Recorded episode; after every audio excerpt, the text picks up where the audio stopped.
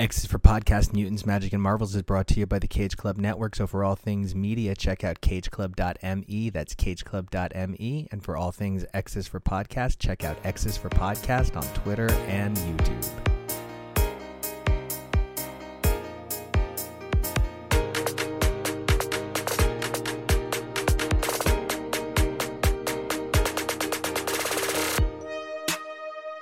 Hey everybody, welcome back to another all-new X's for Podcast, Sure, we take a look at comics, mutants, magic, and marvels week after week through their many monthly titles. Now I'm Nico, and you guys can check me out on Twitter and Instagram at Nico Action. That's N-I-C-O-A-C-T-I-O-N.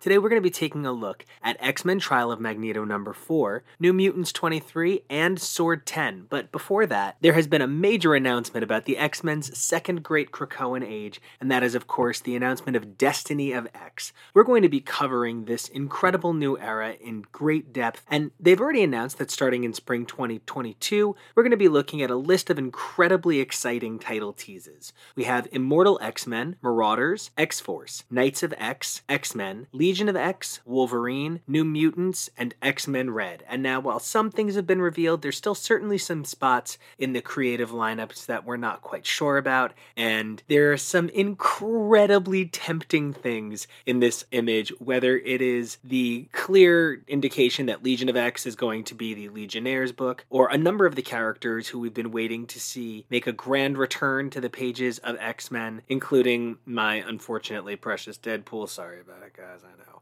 But the number of other characters that it is so exciting to see on Krakoa, or at least involved in this new phase of X Men, is very exciting. Madelyne Pryor potentially getting her due after all of this time. Forge, who we have long called for to be much more front and center. Bay smiling as much as Bay can quite smile in this incredible image by Leinil Francis Yu and Sunny Gho.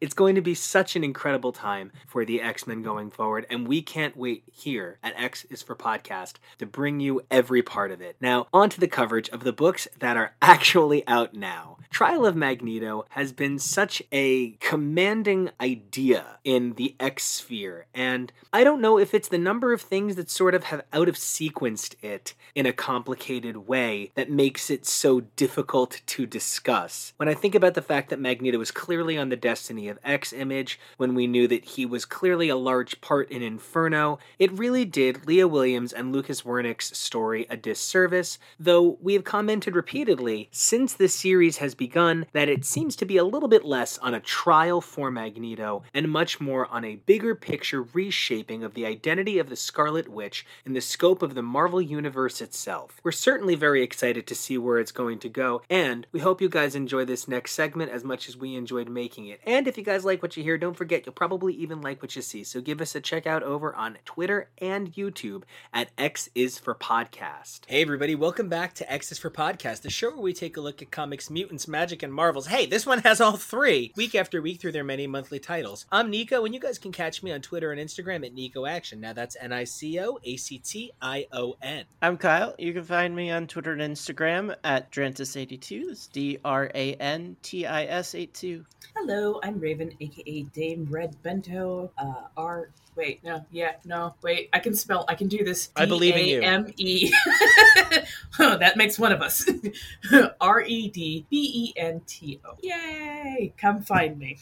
And I'm Jonah. You can follow me over on Twitter and Instagram at Peak Jonah. That's P E A K. And we hope you survive this experience. Unlike Wanda's murderer in the next issue, as well as the kaiju in this issue that went down without pretty much a lot of fanfare at, after a certain moment. So that does mean that we are here to talk about X Men: The Trial of Magneto, number four, which you can be sure I'm going to stylize by replacing a lot of letters with the number four. It's going to be like an H is a four. Some of the A's are going to be fours. I'm going to have way too much fun with this one. Now, mm-hmm. this issue was brought to us by the incredibly talented team of Leah Williams on writing, Lukas Werneck and David Messina on art, with Edgar Delgado's bringing us beautiful, vibrant colors across all the pages. VC's Clayton Cowles giving us letters with Tom Muller on design, as well as John Hickman, the head of X. So this issue saw a sort of you know where's steve? Steve? Steve? Steve? I because you know i he's you know mayan raven's magic buddy and this issue really feels in many ways kind of like a distillation of a lot of the understanding of maiden mother crone Mhm. through classic interpretations well neoclassic interpretations of paganism you know a really centered on the singular identity of the triptych idea and you know there's a lot of numerology throughout this book uh, but i think we can really sort of focus on this idea of three identities in one scarlet witch Mhm. and the multifaceted angles by which it actually creates the context of the situation. We have the Scarlet Witch, the classic Scarlet Witch, who brings in the X Men. We had the modern Scarlet Witch, who sort of brings in the Avengers. And we had the future Scarlet Witch, who represents this sort of Y factor in the same way the kaiju, even though they were caused by the general Wanda, kind of caused, you know, there's a an element to it where it all sort of pieces together a lot of groups of three. We also have a number of representations of five and more from there. But before we can get into all of that nonsense, Kyle, you're someone who has always shown a deftness and caring for characters like Wanda, characters who have been misused and mistreated over the decades. And I feel as though this is your first real opportunity to sink your teeth into like Wanda. How does it feel getting to know because you have to get really wide on it. You know what I mean? Yeah, There's like a yeah. wah on it. Wow. So Wanda, she, uh, I feel like in Mario Tennis, she and Wario could be uh, Wanda and Wario. So how does it? Yeah, save me. it's me, Wanda. She's the princess for Wario and Waluigi. It's Wanda Maximoff. Fan artists, brace us. Oh, oh good lord. oh my goodness. Oh. so I still feel like we're not getting the full picture on Wanda here. I mean, we're getting this old woman Wanda explaining things to, I think, present day Wanda. But at the same time, we also have everybody else putting Wanda through their lens. And it's it's not just the, the telepaths, it's her kids. I don't feel that we get a good picture of who the real Wanda is Mhm. if that makes sense. Oh no, that that makes Okay. a ton of sense. That makes absolute sense because honestly, I kind of feel the same way. Like, like I want to a I want to like this book so much, but b it has nothing to do with Magneto at all. Like seriously, like I'm still I'm still waiting for his trial because what the shit. Yeah, I. It, it feels like another uh, Ten of Swords where they pr- promise one thing and we get another thing. I'm hoping that we do get a reveal in the next issue, but I mean, this is this is what issue three. This is Four. four of five. This is four. Of Uh, five. I I feel like we've kind of been spinning wheels Mm-hmm. for the last three issues. Mm-hmm. Now, Raven, you said you had agreed with Kyle's perspective, and I want to know what is it personally you feel you're not getting of Wanda from this? Because I do agree, I can't find the Magneto, and I wonder if that's going to come up later. But I do feel like maybe my Wanda is here, and I would love to hear more from people who aren't seeing a Wanda at all to connect with.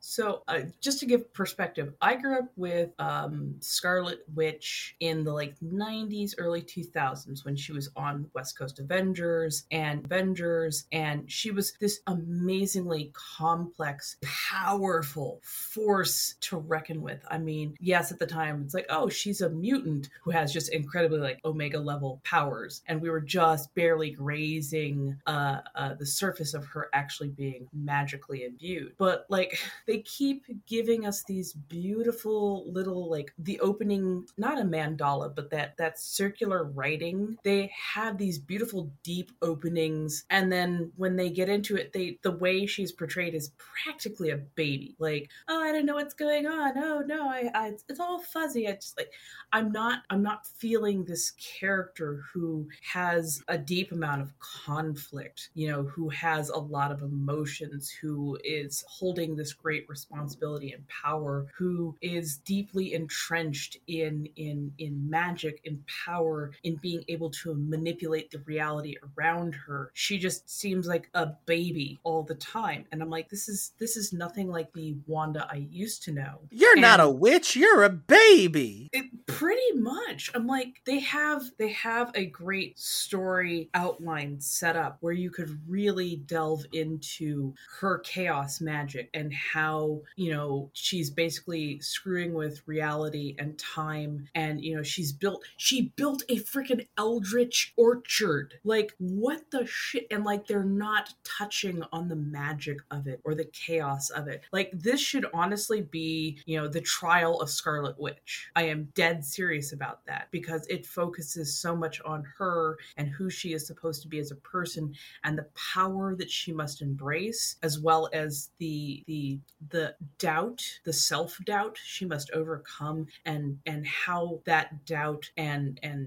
power when they play together creates horrible horrible things. But they're it, i'm not getting any of that and it's starting to really stress me out because there's only five issues to this and and yeah it's like they promised me one thing they're handing me another but they're not they're not really taking a bite of the apple it's just it it feels like i'm being it feels like i'm being catfished here but not in a good way at all so i'm just i'm sitting here going okay Pause. so where Pause. yes What's the good way to get catfished?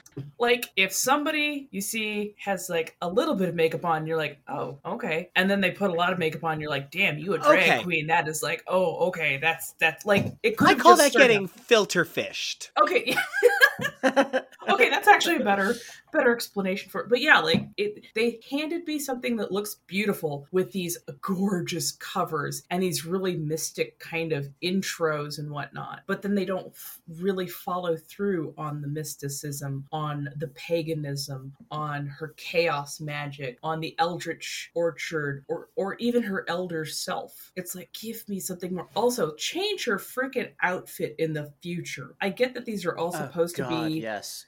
uh, uh, you know, little pieces of herself, but they're all wearing the same. I'm sorry, I'm going to say it the same tired outfit. And if you're going to change as a person, change the clothing. Give me something more. I want to see a more realized old Wanda who has gone through trials, who has lived lifetime upon lifetime, who has really become centered in her power and just giving her the same, you know, I put my face through a book headdress and and you know bodysuit. I'm just like, mm, really? We we couldn't we couldn't upgrade this. We couldn't put some runic symbols on it or make make it look like it's been touched by wild magic or a chaos magic, which is very much a core of her person. Like, give me something more or don't give it to me at all because right now it feels like I'm eating a rice cake shaped like an apple. Jonah, how do you feel about Wanda's rice cake shaped like an apple? What is your relationship with both this iteration of Wanda and what's going on in this title? So we talked about this with last issue, where uh, I think Kyle would agree. I aptly compared this to the situation with Nintendo, where they called the Wii U the Wii U, and it would have done a lot better had they not called it that, because it caused too much confusion where people didn't know was this an add-on to the existing Wii? Was this a new system? None of it makes sense, especially because you know, very thankfully, it was back compatible with Wii games, but it doesn't make a lot of sense, and you're conf- you're confusing your uh, customers this book i don't think is delivering on the trial of magneto more so again i think this book should have just been called the death of the scarlet witch. It's a lot more general and encompassing of what this these issues are entailing. When you're saying the trial of magneto we expect to see magneto on some form of trial. We kind of got that in a little bit of issues 1 to 2 but we've strayed away from that narrative to focus more on Wanda herself and the mythos behind her. There's nothing wrong with that. You, as a creative team and a person creating art of any kind, you can do what you want. No, uh, the gra- granted, you are working for a company and you have to do what the company says, but more so in the sense of you can create your own stories and narratives. You don't. You're allowed to take the story wherever you so choose to desire there's nothing wrong with a lot of this focusing more on Wanda and trying to, I want to say, redeem her in the eyes of comic readers and giving her a little bit more of a modern approach to comic storytelling to pr- not only bring her into the modern age, but to, again, stop her from being used as a catalyst for problems granted that you know kaiju's were all her fault but there are, you know good reasons for all of that and it's more so for establishing things so I like where this is going with Wanda. I like a lot of what this is trying to do for her, but it's hard to enjoy that overall when this book is titled one thing but delivering something else. It was a little bit, uh, you know, we compared this to what sort of X was, where that was a very different take of what they were eh, kind of explaining it was. I not so sure why they specifically went with Trial of Magneto outside of that initial like hook because when this book was announced everyone like was clutching their pearls of like what does this mean? What do you mean he's on trial? What is he going to do? What does that look like? Are we going to see like an actual judicial system on Krakoa? And the answer is no. We didn't get any of that, which is fine. You're allowed to subvert expectations. It's just more of you you can't tell me you are giving me uh, you can't tell me you're giving me a macron and say this is a cookie, and I go, well, I'm going to enjoy this, but you told me this was one thing, but you're giving me something else. You, you can't you can't do that. You can't, you can't tell me you're giving me a cookie, but then give me a plate of macrons and say enjoy, and then I do enjoy it. Just give me the macron. I I I guess I obviously none of us are working at Marvel. We are not higher ups. We don't know what they're privy to, whether it comes to marketing, if it's because that they thought it might compete too much with the death of Doctor Strange, where you have another magical user who is currently dead and dealing with that, who also in a some form resurrected himself, which is in a very fascinating way. I don't know if they were just worried that it would take too much away from that story going on. I'm not 100% sure. So I think issue 5 unless Magneto is revealed to actually have killed Wanda all along, I don't really understand why this was called this. And you know, I think one of the things that we need to always keep in mind is that the writers themselves are not responsible for naming the titles usually. That comes from an editorial standpoint. And if one thing sticks with me from that, you know, from this discussion of of whether or not this was the right title for this, it's exactly kind of it's what you're saying, Jonah. I would never say, "Oh, you told me the book was going to be called X Factor and then it wasn't about a detective agency or a government team." Those two things don't bother me so much. If you gave me X Factor and it was suddenly about a team of young mutants trying to form a school, sure, they want to, you know, be the X Factor in saving young kids. You know, you can that was actually an element of the earliest form of X Factor 5. Like you can title a team book whatever and say it's a new take on that. But unless we're going to find out that this is a trial for Magneto as a father, that none of this wouldn't have happened, none of this would have happened if it weren't for his terrible fatherhood.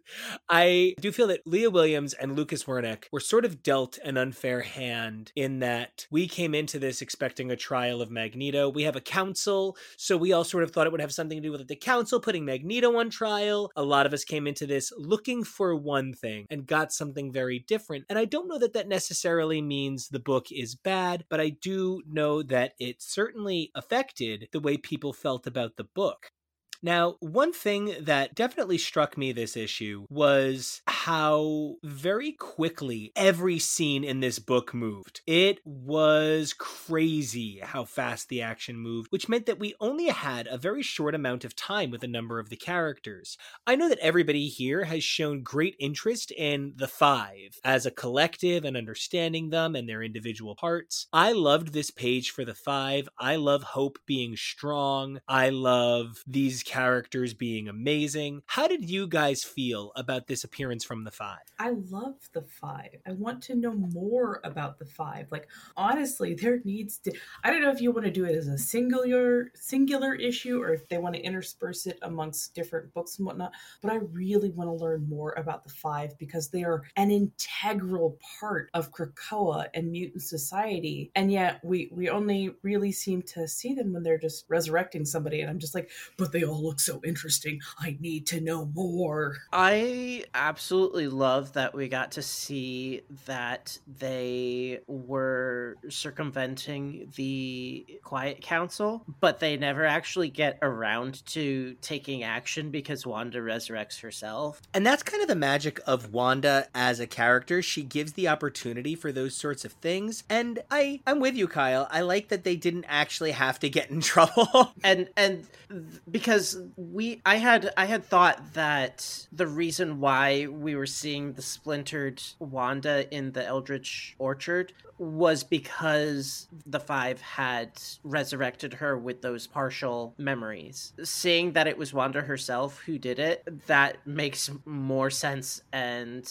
it, it makes me feel better about the situation a little bit. I agree, especially considering the I never really want to talk about it again for the rest of my life X Men versus Avengers ultimately had Wanda and Hope have a really powerful series of moments establishing the uh, strong nature of their relationship. So it's really great to see them work together here in a way where they're still sort of looking out for each other and know how to work through each other. Definitely. I, I, I, I, think that I've learned more about the five, what brief appearances they've had, but I think I've learned more about the five and kind of how they act and react as a person than I have about Wanda or Magneto in this particular book.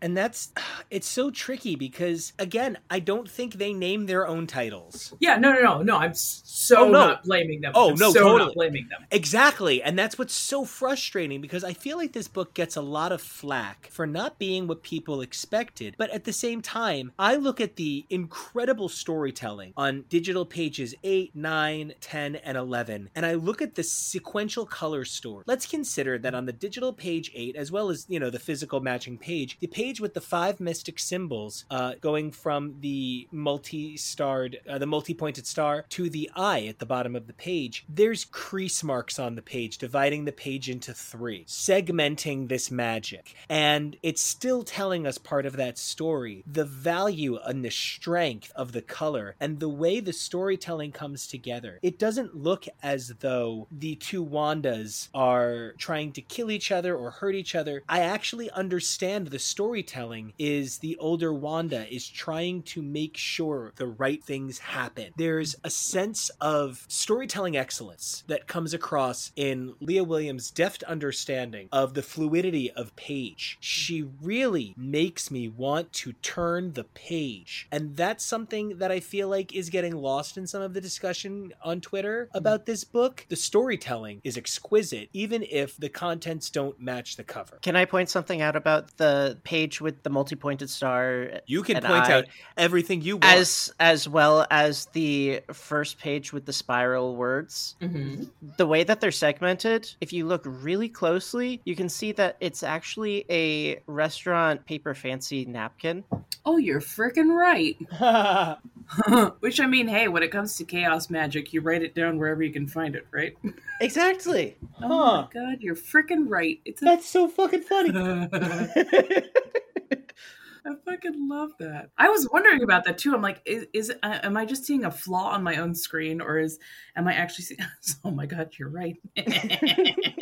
See, it, and this is why I wish they had delved deeper into the the magic of it, especially the chaos magic of it, because chaos magic is a fickle and and fluid thing. And i i uh i wish they had really just gone like shoulder deep into the magic side of it. And i don't think it would have uh taken away from the death of doctor strange because doctor strange deals with a lot of the same types of magic. It would have shown connectivity between magical beings within the marvel universe. I think they would have played beautifully into each other and would have also uh, provided some continuity as to why these insanely powerful magicians can do what they do. It's like, oh, it's chaos magic. Okay, these things are absolutely possible. Oh, okay, I get it. They're taking from, you know, X source or this source or that source. I think it would have brought some connectivity to those characters versus taking away from each other. So now I think we have to talk about the Kaijafant in the room Oh. because eh, this has been for many people, I think, the the the major breaking point that threw people off. And I just want to say that I kind of feel like there is a long history of comics and manga and you know uh, Western comics and Western animation borrowing from Eastern tradition and Eastern manga and storytelling. And of course, there is the famous trade that is without Walt Disney, there would be no Astro Boy, but without Astro Boy, there would be, in many ways,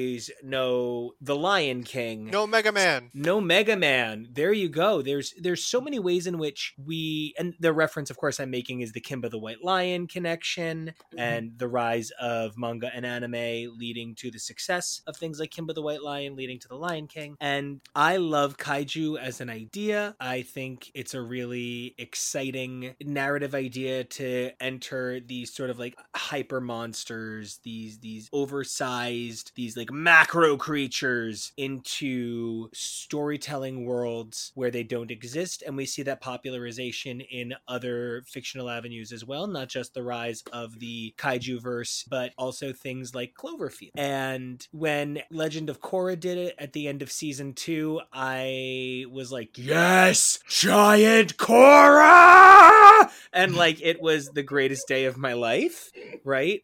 But I feel perhaps like because this kaiju thing didn't resound so well with fans that it just sort of ended didn't really feel so organic. Well, they didn't feel organic in their introduction, which made it really difficult to make it feel organic in their disposal. And oh, I I don't mean this criticism to sound harsh, but it may still come off that way. When they were introduced, it, it didn't feel like they were introduced really for a reason other than to be a, a minor distraction while we don't give you more in depth discussion about what's going on with certain characters. And so to go, it's your heart. It's it's it's this, you know, you've made them because you're stressed out. It's like, bitch, seriously? Like, how many more times can we have Wanda Max Maximoff just fuck up and because of her emotions because she's an emotional woman terrible things happen. Like seriously? So it's like because we didn't have that kind of exploration of her character the the kaiju just seemed eh? And I desperately wanted more because that that honestly would have lent more power to as why those kaiju showed up and why they are so freaking strong versus the oh you're you're basically having an anxiety attack and you just need to accept it and that'll make them go away. The shit?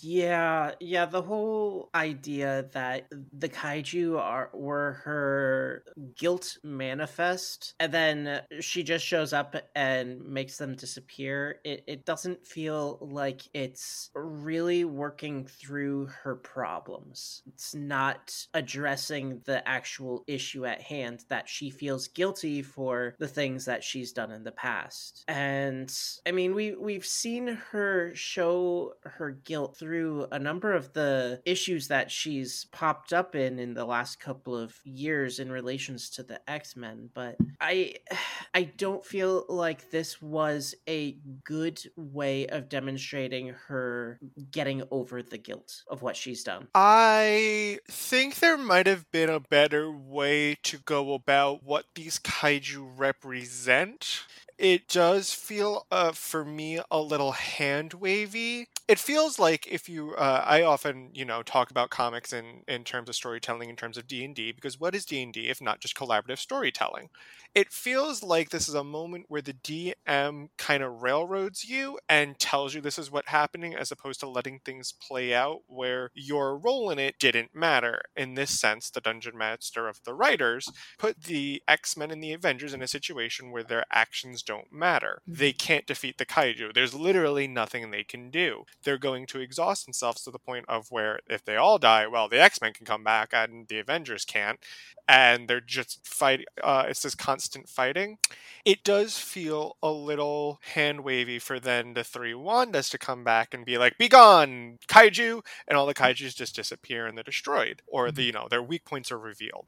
It's it's something that you also see in like a couple different like RPG video games where like if you have something like a navigator or a character that's meant to identify and you know tells you the weaknesses of bosses like the beginning part of it you can't you can't fight the boss you can't deal damage it dodges everything and then you need a character to tell you how to do things. I like seeing things in a little more organic settings where it feels like you have agency in your own roles. I think the kaiju look cool i like their designs but i mm-hmm. don't know if and i like what they're meant to represent. I think that maybe they could have been better implemented to feel a little more organic to the story. It feels like the kaiju didn't matter because they don't. They didn't actually end up doing anything outside of distracting the X Men and Avengers for a period of time. I kind of wish there was maybe just something a little bit more to their inclusion to help bridge everything together. So you're saying they're the tuxedo mask?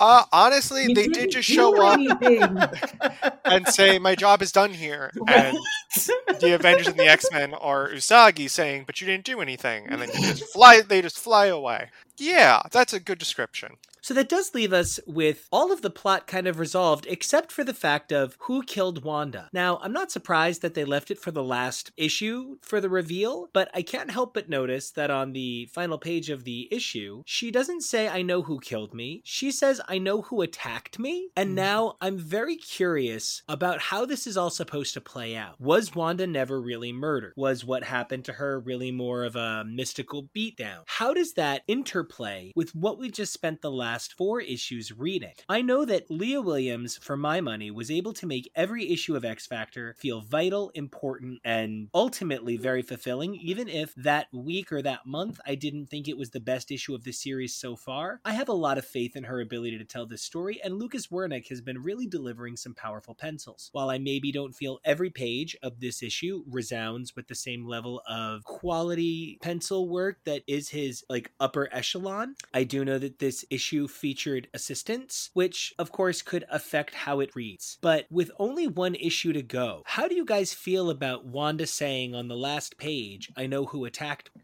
I mean, tech- uh, she's not dead, so uh, I, I, hmm, I, uh, I feel that sounds like about right. yeah.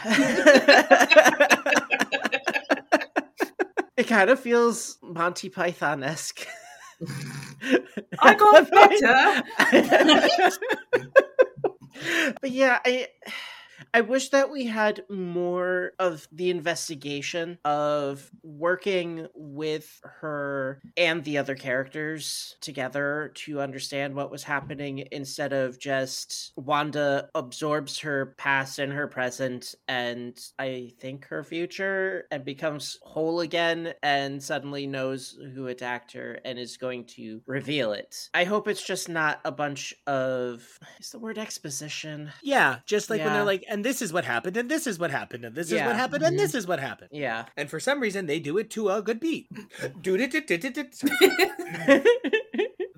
there was so much potential. there was so much potential for redemption hmm hmm hmm and yet now what we have is all of Krakoa is pretty much ready to attack her because of Mhm. the kaiju and she's like oh i'm gonna i'm actually gonna tell you what really happened yeah. and it, it, it doesn't feel like that would be the best way to improve relations between Krakoa and end this view of her as the pretender. hmm I actually think one of the things that would have maybe benefited this title was if Marvel had made it perhaps four annuals. And the first one could have been an X Factor annual and focused on the investigation. And the second one could have been a Magneto annual and focused on the trial of Magneto part. The third part could have been a, you know, Hulkling and, or a Billy and Teddy, I'm sorry, a, a Billy and Tommy annual. Mhm. And then the fourth part could have been a Scarlet Witch annual. You know, like we could have seen this multi perspective thing. It's really truly an unfortunate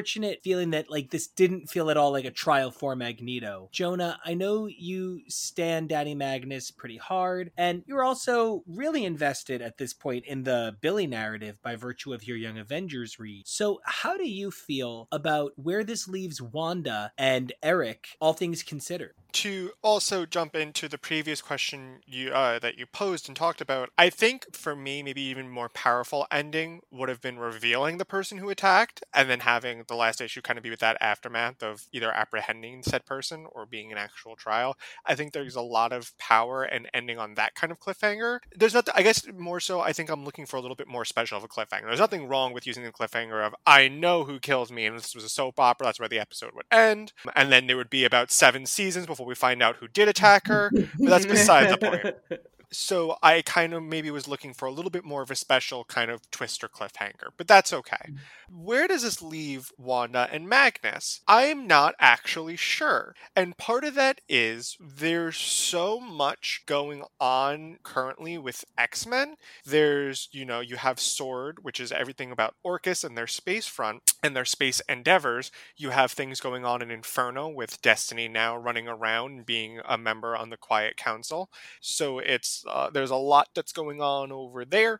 There's a lot going on in X Men with this intergalactic threat that's kind of basically placing bets on will the X Men survive and be able to defeat this threat this time, as well as the threat of the journalism, you know, posing their threat to expose the X Men having a way to resurrect themselves or at least come back from the dead. I really don't know what the magnitude of this story is going to be able to amount to because I feel like it might just get overshadowed with everything else that's going on. And I feel bad for that because this is a, a quite interesting story. But something that I'm noticing about X titles is it's hard to place everything together because you read things over in Trial of Magneto and what's going on over here. And then you look at things over in Inferno and you're like, well, do the things of Trial of Magneto not matter? Or the things of Inferno not matter? And it's a little bit hard to pinpoint and match where things align, if that makes sense. I am really hoping for for Wanda. I am hoping that writers continue the trend of kind of apologizing to the character and giving her better stories as well as giving her agency of her powers of who she is as well as the people that she interacts with. I think a really great step was having her be a teacher in over in Strange Academy, and yes. I want her yes. to continue those not specifically teaching roles, but just better roles for her as a character in what are you going to do with this character, whatever that may be. And I also think that it'll be a much better smart decision considering the success of Wanda in the MCU. You give a character these amazing stories within your live action franchise give her some better stuff in the comics and you'll have more people to bridge your own content and buy more things from you. Mm-hmm. When it comes to Magneto, I it either needs to be revealed that Magneto was the one who ultimately killed her all along and that he's either getting sent to the pit or the quiet council's like we're just going to dissolve because we're not sending Magneto to the pit and they're all just a bunch of hypocrites anyway. Mm-hmm. I think I need something big to happen for Magneto in the sense of give him something really big for this. Give him something really big to do, to either apologize for, to amount for, give him something really big to lead, to have his own sect do something because I feel like Magneto, for as important as a character that Krakoa makes this, uh, and the people of Krakoa make to, make it out to be that he is, hasn't been actually doing too much. You know, he wasn't picked as somebody for the sword event. He hasn't really been involved in a lot of titles, and his appearances are often him sitting down or him talking with Charles. I think I really want Magneto to be doing something. Yeah, I I I so agree with everything you just said, like to the nth degree. And ugh, my prediction on this is that it was a suicide. That she either orchestrated for somebody to kill her because she needed to die in order to get to the Eldritch Orchard and you know do her thing there so that she could become whole, or she killed herself in order to facilitate what needed to happen. And I think that's a pretty you know, that's as pretty good a guess as anybody has. For a title that we expected to be something very different going into it, I think it's difficult to have a, a strong guess on what the final issue might bring. I do hope that perhaps there is, you know, the the bare bones chance that Magneto, if Magneto possibly did it, I hope there's a good reason. Perhaps Wanda controlled him into doing it, something, because I will be disappointed if somehow Magneto gets a, a hand wave for possibly maybe killing his daughter. You know, there needs to be a reckoning, but I don't think that's the story we're telling. If if I wanted anything more for this book, it's I wish it got 10 more pages an issue to Mhm. flesh things out. There were so many great ideas in this story. As we head toward the final issue, I'm looking forward to maybe understanding a little more about how we came into Old Woman Wanda. I'm looking to get a better sense of how Wanda managed to resurrect herself. Mhm. And if nothing else, I would enjoy getting a chance to see the Avengers and X Men move kind of past this holding pattern we've been sitting in since the gala. And Wanda is the catalyst for that. Wanda is the person who can maybe bridge those gaps now with Logan, who can also bridge those gaps, and Storm. You know, this is a good chance to move things forward. Does anybody have anything they're hoping for from the final issue along those lines? Something that I would love is I would love a little clarification if Mystique played a little bit of a larger role of what's going on, or if her cameo was just specifically because in Trial of Magneto, when Rachel scanned, she saw that Magneto was the one who took the Cerebro helmet, but it was actually Mystique, which I also find fascinating because Logan is usually able to tell the difference of who Mystique is impersonating, and I thought by association potentially Daken would be able to do that, but no, he couldn't differentiate, which I, I think is an interesting distinction between father and son. I think Logan has more on site experience with Mystique. Mm. That's also very fair, but I also know that Daken's whole thing is pheromones, and I, I feel like his sense of smell is a lot better, or, or like specifically trained to do certain things that Wolverine's more animalistic primal senses don't. But that's beside the point. But uh, uh my more, so to my point, I would love to know if Mystique played a larger role in everything that's going on, or specifically that moment was because she thought that it would ruin her plans to get Destiny back specifically, and that was her only role in this. Mm, yeah. Uh, that that is a very good uh, hope, actually. Um, yeah, I I kind of hope that we see if Destiny was was involved more in this as well. Um, I also.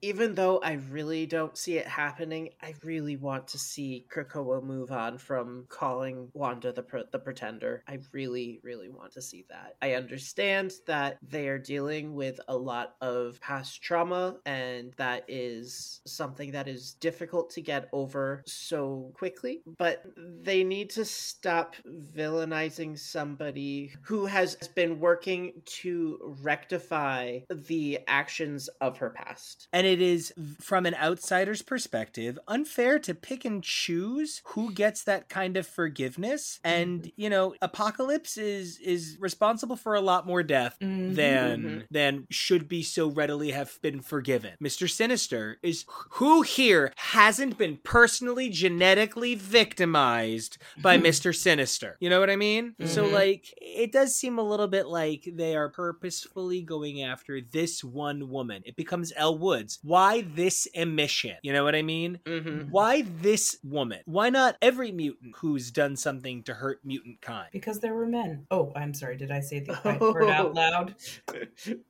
I- mean, I, I think I've said most everything that I wanted about this. Like, I again, I know the writers had probably very little say in the title of it, but I think the title could have been more successful if it had been more aptly named. I So- don't disagree. So, in the future, Marvel, please name your comics aptly so I know what other comics I can also group together because they may very well play off of each other or at least follow certain themes that people who like magic would like to follow and people who like more mutant led stuff would like to follow because this is solidly in the realm of magic for me and I would have loved to have seen this grouped together with like Strange, Strange Academy, Death of Doctor Strange, the mystical realms basically. And yeah, you know what? On that note, the trial of X Men, the trial of Magneto, does not make it sound like it's going to co star the Avengers fighting a kaiju. And if you look at the cover, sure, Wanda's on the cover, but for the most part, Wanda's X Men appearances are uh, very different than Wanda's Avengers appearances. It's Mhm. sort of like when John Constantine used to appear in the proper DCU when there was still the Vertigo universe. And you would be like, oh, when Constantine deals with bad guys in, or when Constantine does anything in Hellblazer, it's always like making deals with the devil. But when Constantine shows up in uh, a Justice League title, he's like, oh, well,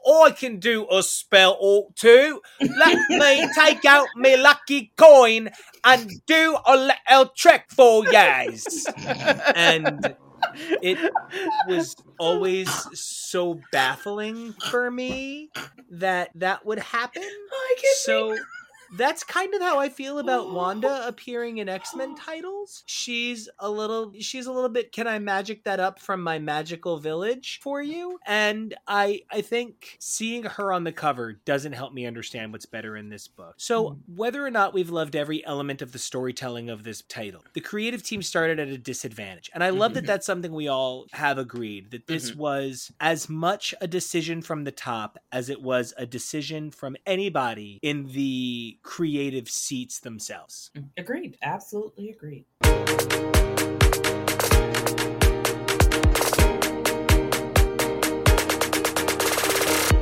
Hey everybody, Nico here again. And I love our team's coverage of New Mutants. There's certain books that I don't put myself on very much because I love listening to other people talk about them so much. And our team's coverage of New Mutants has been truly a dynamic thing to listen to as it's unfolded. Josh's narrative tracing of the idea of a Muslim man in the world of Krakoa and on a path to redemption and goodness. There is something so powerful in listening to that conviction and the ever evolving nature of Vita Ayala and Rod's collaborative storytelling has been spectacular, and it's something that I've personally enjoyed watching over the last two arcs, and I look forward to seeing more of in Destiny of X. Until then, though, enjoy this next segment. Welcome back to another segment of X is for Podcast. This week we're talking about New Mutants 23, written by Vita Ayala with art by Rod Reyes, letters by VC's Travis Lanham. In this issue, we get what might be the ultimate resolution of Vita's year long storyline featuring the Wild Hunt and Ahmed Al Farouk, the Shadow King. Was it the resolution that we thought we were promised? I have no idea and I read it. With me to discuss this today is Kyle. Kyle, say hi and tell us where you're from. you can find me on both Twitter and Instagram at Drantis82. That's D R A N T I S 82. And also with us is Arturo. Hi, I'm Arturo. You can find me at Mr. Toybox on Twitter and Instagram. As always, you can find me on Twitter at Asleep at the Weil, W E I L, and at asleepattheweil.com. And as the Progressive Democrat running for U.S. Senate between now and November 8th, 2022, you can find me across social media at Weil, the number 4 U.S. Senate, and at joshweil.org. So, New Mutants 23. I have lots and lots of thoughts and feelings on this story, and I'm not really even sure, like, I, I sit here thinking about it and, and I have my own like conversation. Like I am both sides of the argument. Like I'm sitting here like like okay, yes, like we finally got like the resolution or the vindication we needed, but then like was it the what I wanted and and man like this story felt long but did it feel long like was it 10 issues like is this just a standard double trade like and okay but did it need to be like should this have been a single trade or you know was it just diverted from the Shannon Karma storyline which was really really good before like it it feels long but is it? Well, like, was it just a release thing? Did it come out scheduled too long because of shipping delays? Like, I honestly, in my own, does this just need to be read in trade all at once? Like, do I need to go back and read it all 14 to 23 in one sitting? Like, I have, it feels simultaneously like normal and, like, it feels like we are in this forever. Well, it absolutely does because part of this happened through the Hellfire Gauntlet, Mhm. right? So, like this, this has been rolling for, like you just said, for for the better part of a year. This story's been going, and it's it, it's Gabby,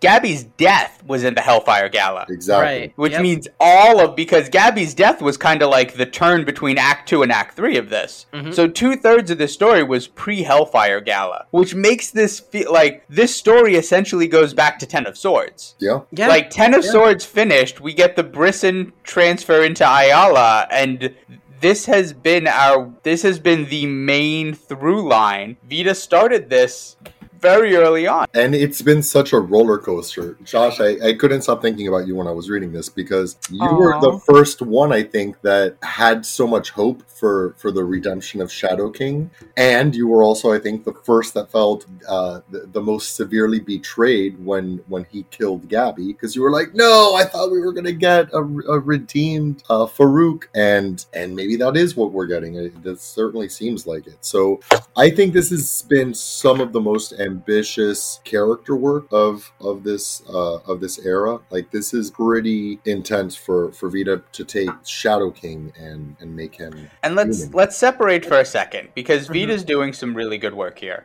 but the intensity is entirely I I maybe we shouldn't say entirely, but is because of Rod Reyes. Like Rod Reyes is this is a master class in because he's doing everything here. He's the art, he's the colors, like the facial expressions, the tears, the weeping, the going back and forth and superimposing the child of Farouk in the eyes and the face with the monster of the Shadow King and the, and the, the changes in the teeth and the eyebrows, like from image to image to see like who's coming through.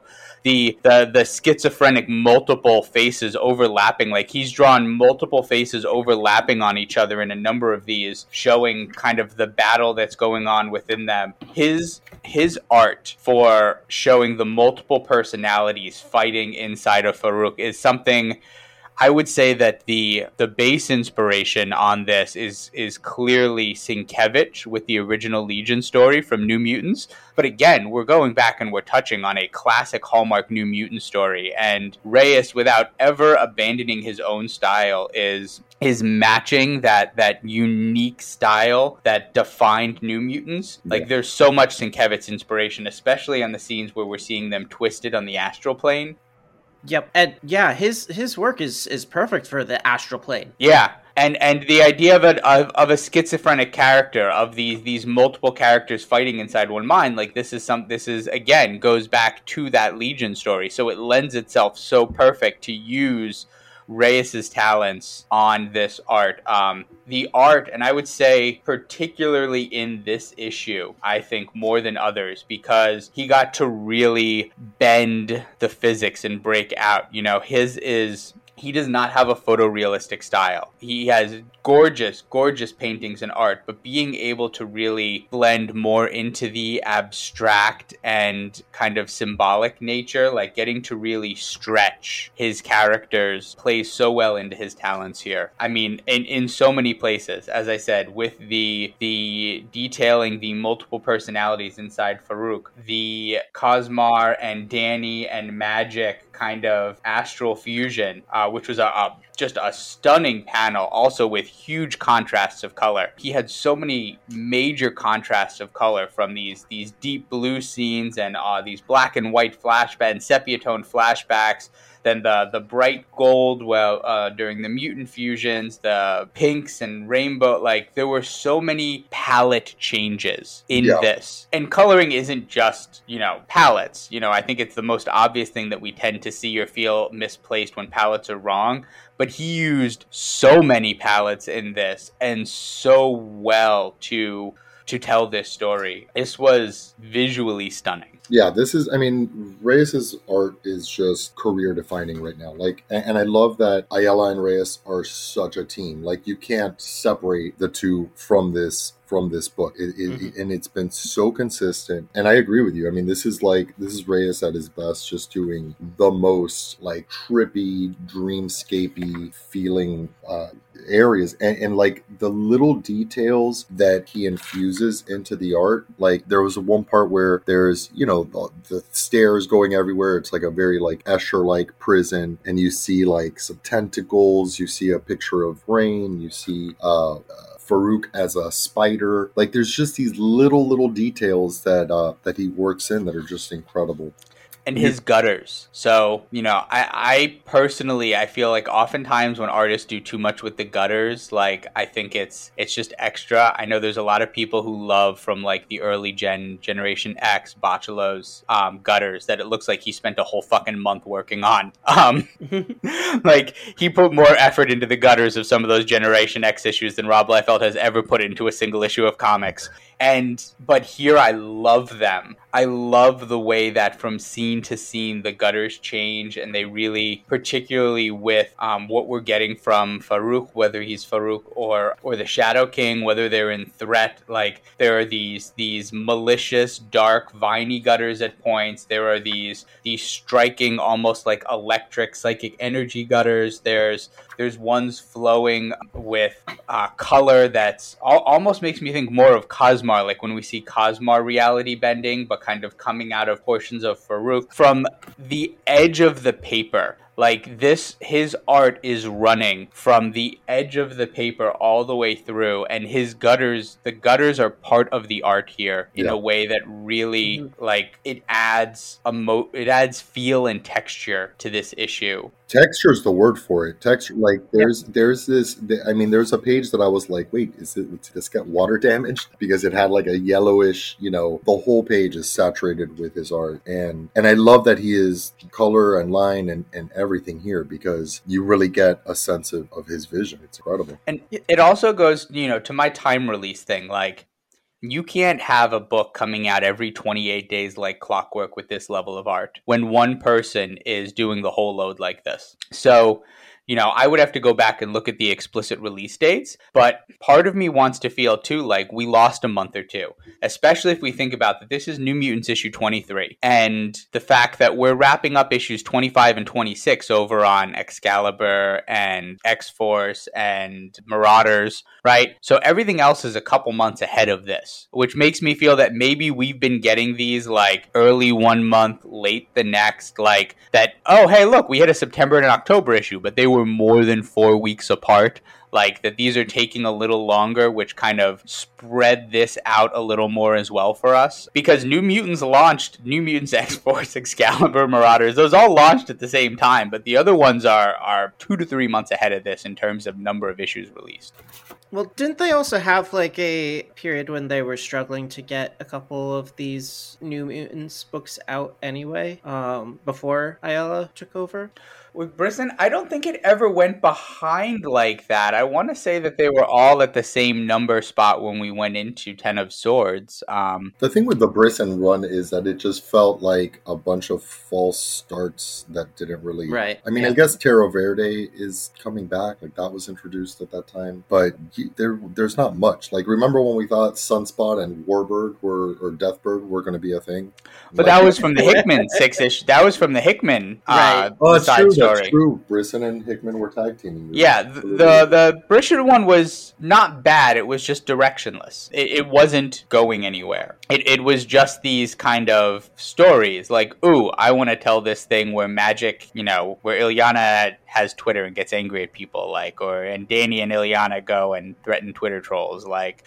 Or, you know, we're going to have an emotional story where Glob gets to talk about his dad because Ed Brisson loves, loves Glob. Like, they weren't bad, but it just kind of felt like, where is. The book felt directionless. That was our Yeah. big comment on it. Yep. It has not felt directionless for the last year. Not at all. Yep, definitely.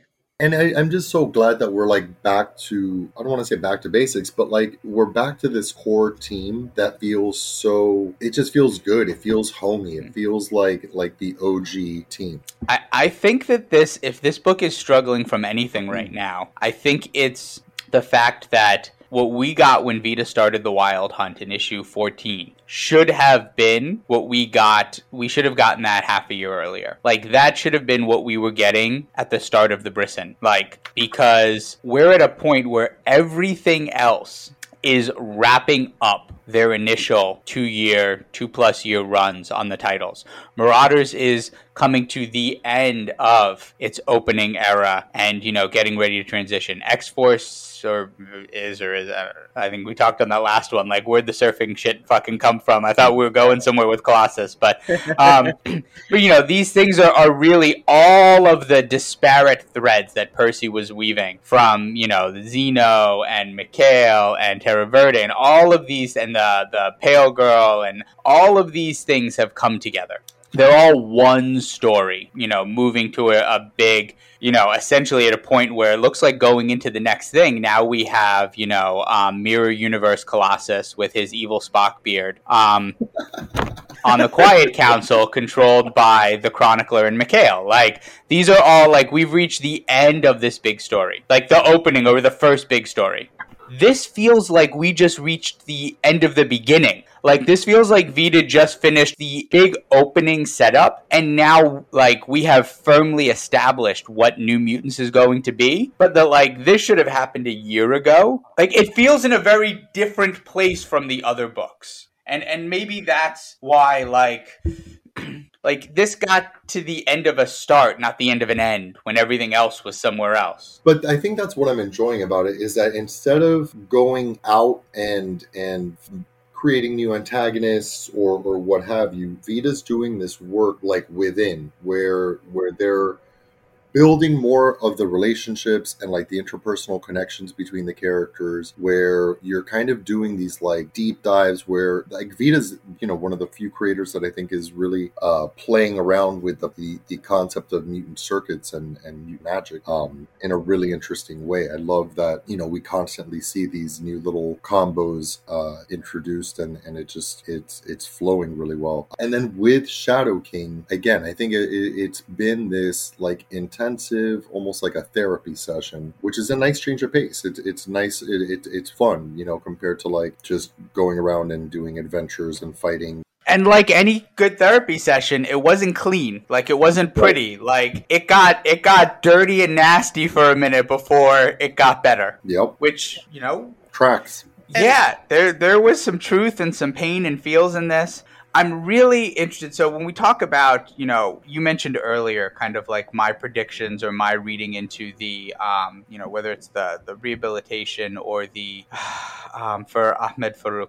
There's almost more questions I have now than answers, and I think that was one of the things I, w- I was getting at at the beginning. So what we see here at the end really kind of repaints even the what we got in this whole story because by the end of this, the Farouk that is left is not the man, it's the boy. And and I think that was one of my big things. Like when I talked about, you know, I've mentioned, you know, from like a Muslim standpoint and wearing the fez and these other things, like what, you know, Ahmed Farouk would would kind of be the man when you take the Shadow King away or when you put him on Krakoa but he really isn't. Like what Vita gives us instead is that the boy who was trapped inside is still a boy. He never got a chance to mature and grow up. He was not growing up alongside Farouk all this time. He is still the boy trapped in, which gives so many questions or possibilities for what we see next. And really kind of also explains, I think, why you see him reaching out to the youngest kids, to the Gabbies and the Cosmars. Yeah. Um,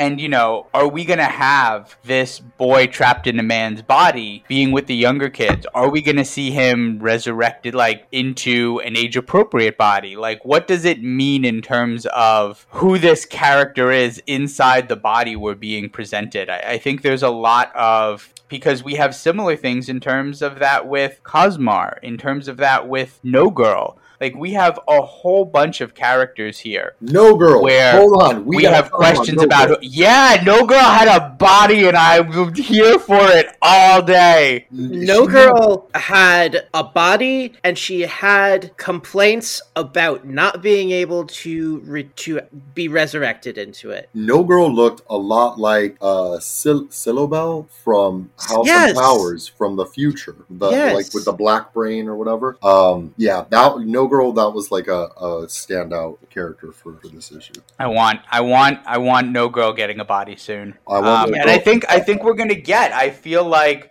Vita has been laying down a lot of tracks here in terms of bodily autonomy. You know, we'd been promised by Leah and Vita a story about a trans mutant with resurrection. And for whatever reason, that didn't come up. That was supposed to come up in X Factor, I believe. But we're seeing so many roads kind of leading there. It just hasn't happened yet. And yeah, there's a lot to be explored about what it means to be in or have your own or be right in your body here with this young team. And then especially the, and with the addition of Farouk because I feel like if we're talking about what this is becoming in terms of the older New Mutants, the younger New Mutants, and you know what Illyana and Dani want to kind of build or provide for them, what they need. Like Farouk, Farouk's going to be with the young kid. Like he he's on Gabby's team, right? Like, am I? Yeah. He's, he's going to be with the Gabby Cosmar crew. Yeah, I think that's going to happen, es- especially since the Lost Club seems to be the only ones who care to listen to him. which is understandable. Like It's the other- understandable yeah, because because the New Mutants they do have that that history of uh, being antagonized by him or by the entity that it was the Shadow King. hmm By the spider. yeah, Yes. karma specifically. Like Mhm. I mean, all of them to an extent, but karma for real. And Yeah, I think mean, it's going to take a lot of work for for the new mutants to learn to accept Farouk or this this restored Farouk. Whereas I, I feel like the Lost Club is going to be a little more understanding of what he's going through. And I think the body's going to be a big part of that. Uh, You know, I think that like the awkwardness of large man Farouk being the child under the care of Dani, Rain, Shan, Illyana is going to definitely provide some awkwardness. But you know, we saw it in the mental state. Like we saw the way Rain responded to him. Like when Rain tracked him down and was licking his face and comfort. Like when Rain found the boy, she provided comfort to him. Like and it was more natural and easier. You know, the the struggle is when it looks like the man because you know the the the body, the the large man body in the white coat and the fez. Is that the body of Amahl Farouk or is that the body of the Shadow King? I hope it's the body of Amahl Farouk because we don't have enough big characters like that, and I I would love to just see him in that body, like just reimagined and doing good things on Krakoa. Like I don't know, maybe put him over at the in the Bowery, like with kids. I don't know if that's a bad idea. Well, that's what I was thinking for the longest time, and it, I think this was one of the things that kind of turned on me. Where you know my expectations were that we were going to be getting, you know, a a large, or I keep saying large. I don't mean like that. We were going to be getting this. You know, as a fleshed out, real Muslim Egyptian man. But I don't feel that way character wise at the end of this because the the body and the character are so disparate at this point. Like there is such a massive divide between what we're what you the seeing and the feeling. Because the boy, the boy is the character. Yeah, but like I I read that as you know, like we all not to sound corny, but you know we all have our our inner child or whatever. Like it, it was just taking that concept. Like yes, you're a you know a big strapping man or whatever, but like peel away all the layers, you're still just a kid inside. And I mean, I A think bear, it's, it's more will. so. I think it's more so in in this case. Like obviously, uh, he was you know stunted in a way that that that isn't typical. But I wouldn't read too much into it. Like now we have to resurrect him as a child for it to make sense. I I think I- I think as he's as he comes aware, you're gonna see um, a little more maturity. I mean, going back through this, so I would like that. That was what I kind of wanted all along. But you know, these written like um, script pages, pages from a play. You know, all of the scenes with uh, Farouk and Shadow King. Shadow King only refers to him as boy. He refers to him as boy over and over and over again on those script pages. You know, when we see them separated inside the astral plane, Farouk appears as the boy. Like that is his psychic impression of himself. And then even at the end, like the explicit lettering, you know, on that last panel where he's in the fetal position and just the explicitly lettered out whimper. Like it just gives me this like this feel like we have not a not like a man child like a man who needs to emotionally mature and grow up but a literal child trapped in a man's body because he's been imprisoned by this astral demon Which which demon. the whole psychic demon is just like a, an incredible metaphor for like for abuse, for gaslighting. Like even oh, even oh yes even Shadow King Yep. calling him boy. Like there, there was that um, Mhm. that analogy where here a hundred years ago, circuses were able to contain huge elephants with just a small rope around their ankles. When they were babies, they were chained with the strongest metal. They learned they couldn't escape. When they grew, the metal was replaced with rope, but they had lost all hope. Like that was such in in three word bubbles. What Vita's able to convey in that is so powerful, and it just contextualizes the the prison that this child is trapped in. You know, uh, within the Shadow King, and how a lot of it is kind of like learned abuse. Like he's been beaten down so many times and called a boy forever that he can't even conceive of being anything more than that or being able to break free from it. Uh, and then, you know, through the power of friendship, the new mutants and the kids, you know, show him show him the way. Yeah, no, and and thank you, Kyle, for pointing out Lost Club. I kept calling them the Wild Hunt, um, which is like the place that they live and play, and also the title of like the arc. Like, Yeah. but um, no, they're the. Lost Club in the Wild Hunt. Yes, Mhm. and and and that's you know I'm looking at Heroes and Shadows Act One, Scene Two. You know, one of those data pages with the script scenes where it was, and I kind of felt weird about these, like. So, do you guys think that these were designed to be data pages of script, or were these pages that um, Reis didn't have time to draw because he was putting so much fucking work into everything else, and so we just got literal script pages? You know, either way, I'm cool with it. Um, it kind of reminded me of remember in Marauders when um when Emma was like casting an illusion and it was like she was doing like a play and it was it was the thing with Pyro and Jean Grey on the Firebird and then it was all like Emma like just you know stage directing and that was like the the telepathic uh you know visualization of it. That's how I took this too as like you know, yes, this it would have been cool to see this uh this drawn. Like, give me more Reis heart, but I considered that too. Like, maybe this really wasn't on purpose, and and it was just out of necessity, which Yeah. is pretty cool too. For me, it, it felt like another weirdness of being in the the astral plane, where uh, just like how at some points they're in a desert and then they've got the stair room. At some points, they just turn into a script. Yeah, Now, I, I really like, particularly in the script too. I, I like. I felt like there was an emphasis on no girl that, and I mean, no girl character building. Like, Mhm. oh yeah, no girl's getting agency here in ways that we have never seen, and also feels.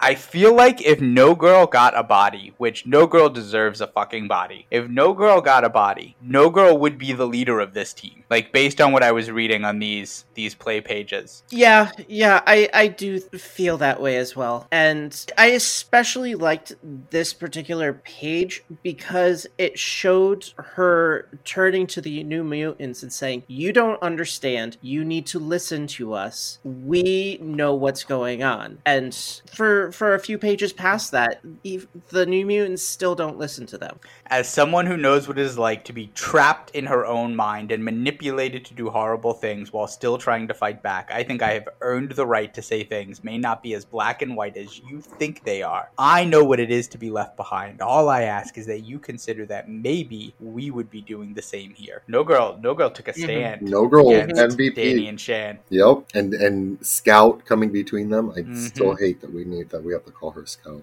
That's not. She's Honey Badger. And she got to turn into an actual Wolverine here too at one She point. did. We Yeah. didn't even talk about that. Gabby became a real Wolverine. She Squirrel became- Girl would have been so proud. She became a Wolverine kaiju. Yes, I absolutely loved that. Yeah, this was Giga cool. mode. They were in Giga mode. Giga mode. One of my favorite panels, uh, going back to the idea of the, the child being in the prison, the panel of that prison, that like little black and white dark box floating in like this colorful sky with goldfish flying, like, yeah, God, this art, just like absolutely Mhm. incredible artwork. Yes, everything with the colors, the the cloud of like black dots, the scratchiness, which is also very Sienkiewicz. Like the the scratchiness in the art, like some of the color has or ink has been scratched away from the character. hmm in those black and white, like in those ink scenes, the hasty coloring in outside of the lines, like there's there, there's so much feel to that just in the what it evokes emotionally while you're looking at it as well as what it evokes from recalling back to the Sienkiewicz work, it is th- this is some of the this particular issue I think 23. What we got from Reis here, I would say is one of the up there in terms of one of the top 5 art issues we've gotten in like Hox, in the post Hoxpox era. Yeah, I Taking agree. those Mhm. those 12 opening masterful like House of X Powers of 10 issues out. You know, Yeah, yeah. in terms of some of the Cassara stuff that we've seen, some of the RB Silva or Pepe Larraz stuff, like this is this is absolutely up there. Like this would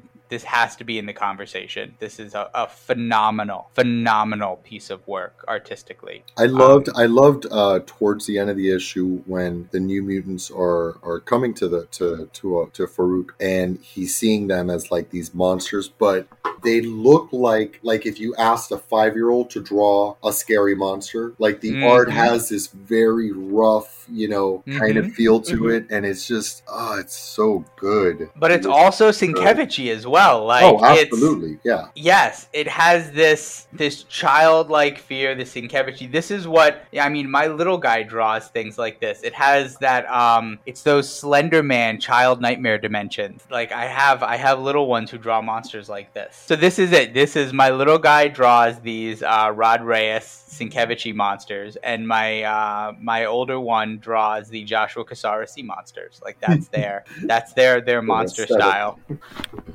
That's awesome. Yeah, yeah I, I don't think we could say enough about this art. I'm just like, But no, the, it, it also over you know what it feels like. You know why I, I relate it to Sienkiewicz? The the facial morphs with the mouths and the eyes, even though they're the exact opposite in terms of like feel, like emotion, are so much like Sienkiewicz's Warlock in terms of the the altered proportions, spacing, shaping, stretching. It is it is very much the way that he made Warlock, although this is a, a nightmare version instead of a dream. hmm what do you guys think is going to happen next? Where do you think we're going with uh, with New Mutants? I think we need to see some So- uh, coordination between the Lost Club and the New Mutants, uh, more where the New Mutants are learning from the Lost Club instead of the other way around. Yeah, I'd like to Um, see, I'd like to see them listen to the kids a little bit on Yeah. this stuff because, like, it- you know, I go back to when Cosmar approached Dani going to the Crucible, and Dani was like, "No, we can't just do that because you don't like what you look like," and you know, and we got, you know, at the the last panel, we see No Girls back in her little brain jar. Like, I think we're going to have to see some of their issues addressed so that they can they can progress, and I'd like to see that. I really want to see No Girl in the body. So I, I I try to avoid solicitation, so I have not looked at what our December lineup is. I would not be surprised if we don't have a New Mutants in December. Um, if 24 drops in January, just simply because uh, I do believe this. Well, uh, wait, was this our December issue? No, this was this had a release date of November 10th, and I think it came out a week behind due to shipping supply chain delays. This is our November release month issue. I would love there to be a one of those in between arc kind of calm down, like single issues, like everyone just kind of like resettling, like you Yeah. know, back on the island, like dealing mm-hmm. with you know what happened, kind of one of those just kind of like character focused single issue in between stories that X Men is so good with that Claremont used to do all the time between his big arcs. You know what we need? A baseball game. That's what we need. Just a- an issue of good. they definitely can play some baseball in there. some um, pie. if we don't get but whether or not we get that i i i, I am looking forward to a, a fresh new arc um, because i do believe vita has been confirmed as the continuing writer on new mutants in the new year Um, Yes. because all of those in the destiny of x releases like we do not have talent attached to all of those titles only some of them but i do believe vita has been confirmed as being the writer on new mutants in the new year uh, Mhm. in the destiny of x era docs 2 I hope and- so. They really deserve it. Like just top notch work. Like Vita Yeah. has been so consistently good. look forward to them really kind of building from here. I think that they really established what in this first year what the mission and what the path forward is for both of these teams and and I look forward to those stories rolling out um, a- as they continue to move forward and this being the book about, you know, the older kids you know, helping the younger kids, but also kind of like having to learn from them. Your younger Gen Z group in in the Lost Club, like there is there is a lot for the older ones to kind of see and be like, you know, who they should have been or are struggling to be that the kids are getting so much more naturally. And even that in in Dani's denial of Cosmar, like Dani's just, you know, assumption that like no, no, no, like you've got to bury this shit down and deal with it for 20 more years before you're allowed to go into the crucible and be who you are. And Cosmar's like, "No, I'm going to be who I am now at 14." Like like like that is exact like that is it. Yeah, Uh-huh. yeah. I hadn't even caught that, but you're so damn right. That's 100 percent what Vita's doing. So I, I, I love. I, I'm looking forward to this really getting a chance to actually tell those stories because we've been this this has essentially just been one big opening arc laying the foundation for what this new mutants book is going to be and so i'm really excited for it actually being that moving forward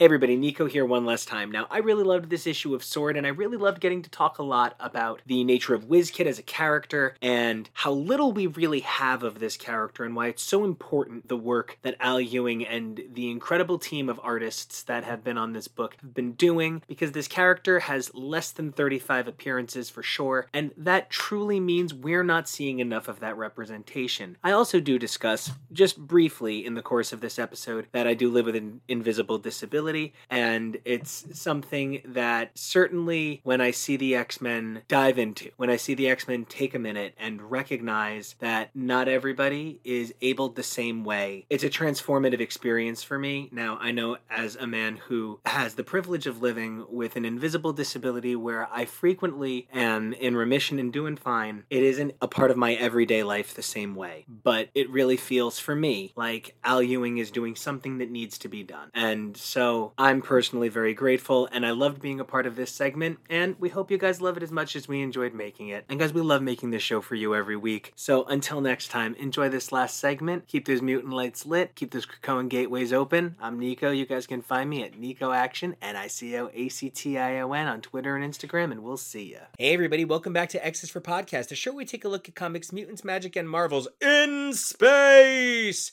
week after week through their many monthly titles. I'm Nico, and you guys can check me out on Twitter and Instagram at Nico Action. That's N I C O A C T I O N. Hello, I'm Raven, aka Dame Red Bento. You can find me on TikTok, Twitter, uh, Instagram occasionally. Yeah, just find me somewhere. Come over, start a conversation. I love to talk. And I'm Jonah, and you can follow me over on Twitter and Instagram at Peak Jonah. That's P E A K, and we hope you survive this experience. Unlike how I hope that the Orchis division that has been infiltrated will not survive. Yeah, uh, I'm I'm pretty here to burn that down. Which of course means we're here to talk about the wonderful S W O R D. I feel like you kind of at some point have to accept that it's spelled out like that, and I feel like we should just start calling the book S W O R D because when I look on Comixology under Sword, it's not there. It's way up at the top. Do you know how often I'm like, did I not buy the most recent Sword? Anyway, we're here to discuss Sword 10 Triple Threat by the incredible creative team of Al Ewing, who has been our writer through this entire amazing journey, Jacopo Camagni as the artist. And again, good gracious, if I have done anyone a disservice with their name, please just reach out to us on Twitter and we will be more than happy to not just correct it, but get it right every time in the future. We also have Fernando Sifuentes of Proto Bunker Studios on color art, team favorite VC's Ariana Maher on letter and production, as well as Tom mm-hmm. Muller on design. Now, there's a special thanks to Abigail Johnson. Don't know who you are, but we want to thank you too. Of course, Stefano Caselli and Java Tartaglia are the cover artists, as well as a pretty late in the game Jonathan Hickman, head of X, continuing title appearance. So, okay, biggest thing I want to discuss. We said at issue 9 there's no way that WizKid isn't a triple agent. We knew he just had to be a good guy. How did everybody feel about this reveal that WizKid is worth our love? Uh, it's complicated. It's the Tell only thing I can. It's the only thing. Like, I, of course, he was going to be a triple agent. I mean, you could see that coming from well, not so much a mile away. Like, there was definitely a moment I'm like, no, and then I'm like, oh no, wait, let's think this over a little bit more. And the only reason you could sort of predict that he was going to be a triple agent is because of Abigail Brand, and she is. I love Abigail because she's definitely not a hero. She is an anti-hero at best. She borderlines on being an anti-villain. So you knew like Okay, double and triple crosses are definitely in her wheelhouse. And so like WizKid might be great at technology, but she is a master at strategy and the long con. So like if he thought he was going to get past her with all of her safety double, triple and you know quadruple protocols already in place, yeah, right. She she would have she would have literally lit him on fire inside that chair. Like I don't think he could have gotten past her in that particular regard. But I'm like, wait, no, he's he's much more likely to work with her than try and work against her. Oh, oh, oh, I bet I know what they're doing. But god damn, seriously, you're just welcome to the roller coaster. Now, Jonah, how did you feel as a young engineer who has had interest not just in the Krakoan era, but specifically this new opportunity for long forgotten characters?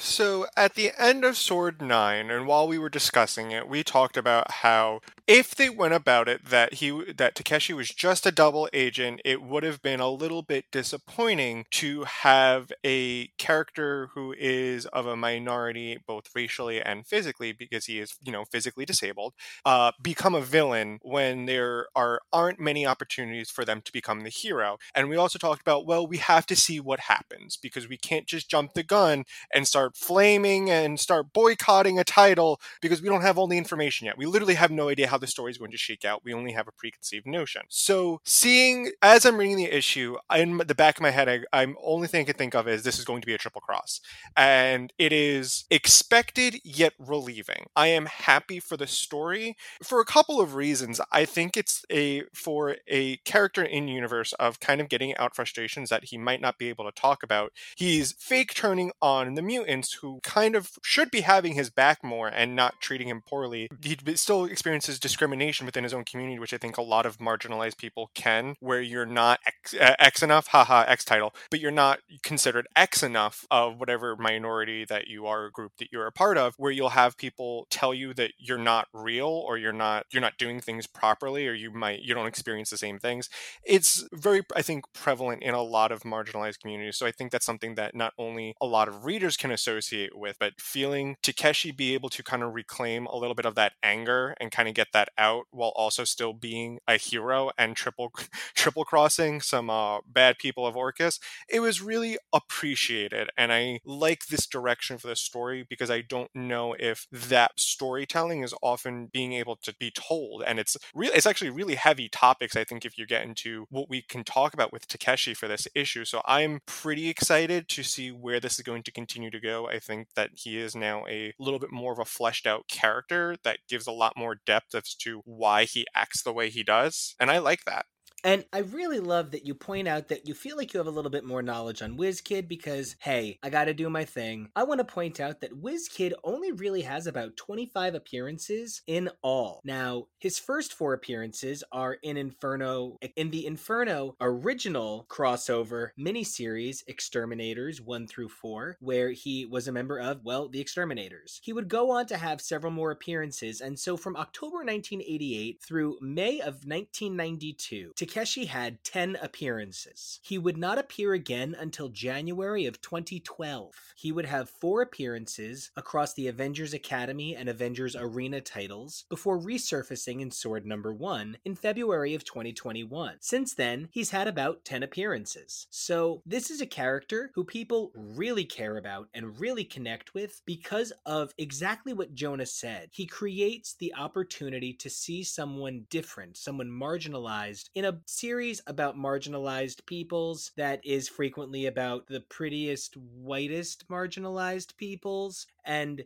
that's a really interesting take. So, if you do want to know more about Takeshi and a lot of the earlier stories that shaped him, there actually was an Inferno omnibus that contained a good number of these appearances. And just recently, an Inferno omnibus prologue edition came out, which has the stuff that leads up into that. So, you can get a pretty good sense of what was going on in the New Mutants around then, as well as what the actual X-Terminators Terminators had to do with anything. It's sort of an interesting miniseries that maybe doesn't contextualize well without what should go around it. So if you do want to know more about early WizKid appearances, you definitely want to check out those two titles. As far as Avengers Academy and Avengers Arena, he appears in issues 21, 22, and 30 of Avengers Academy, as well as Avengers Arena number 13, with the rest of his appearances being ones we've covered here on the show. I think WizKid is really coming into his own as a dynamic new character who has a lot of exciting potential. When we think about a character who is not just differently abled, but is living a different life on Krakoa, we're often still thinking of very outwardly abled people, such as Karma. And as somebody who has an invisible disability, who is outwardly abled, and recently had a flare up while I was on vacation and wound up having to be in a wheelchair for half of my vacation.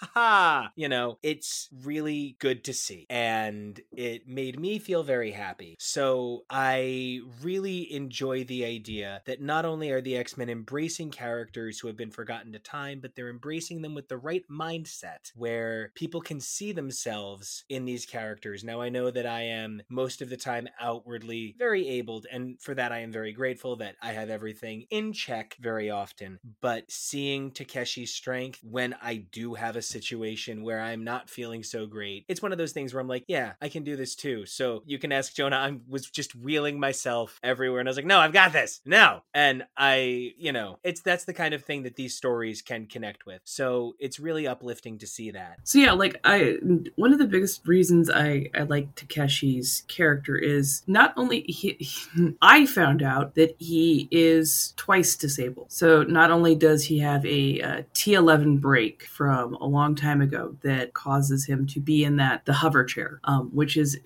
that's a very severe but very human type thing. Like he wasn't born um, a paraplegic. He it was you know it was an accident and that caused his his mobility disability and that's something you don't see often amongst like x-men and whatnot usually it's the oh you don't know i my brain is so great that i can only sit because i have to control everything else with my mind charles xavier um Okay, just really, really quick. I used to think that he was bald because his brain powers fried his hair out.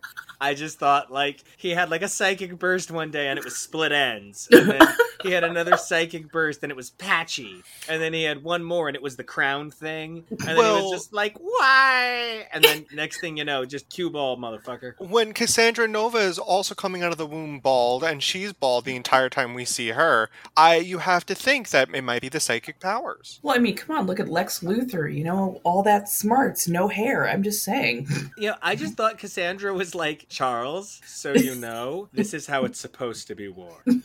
I thought that was the whole reason she was bald. Yes. Oh Lord.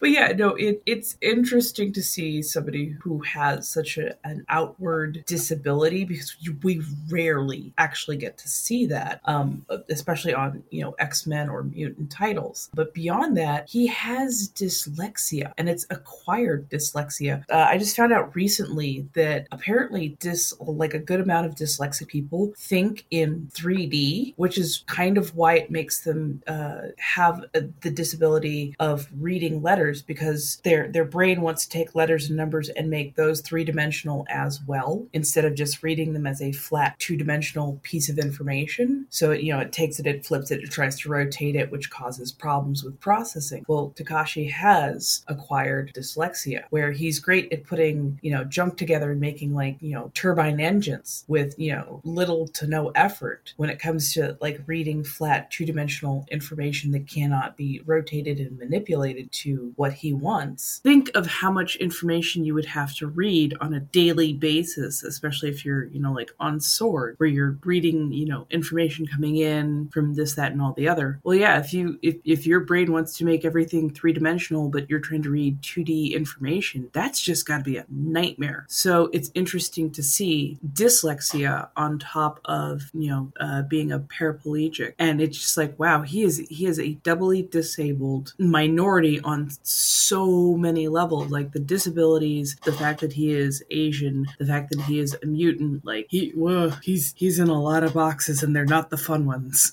So it's it's interesting to see because of how little representation we have given to disabled characters to begin with. So yeah, it's a lot to take in.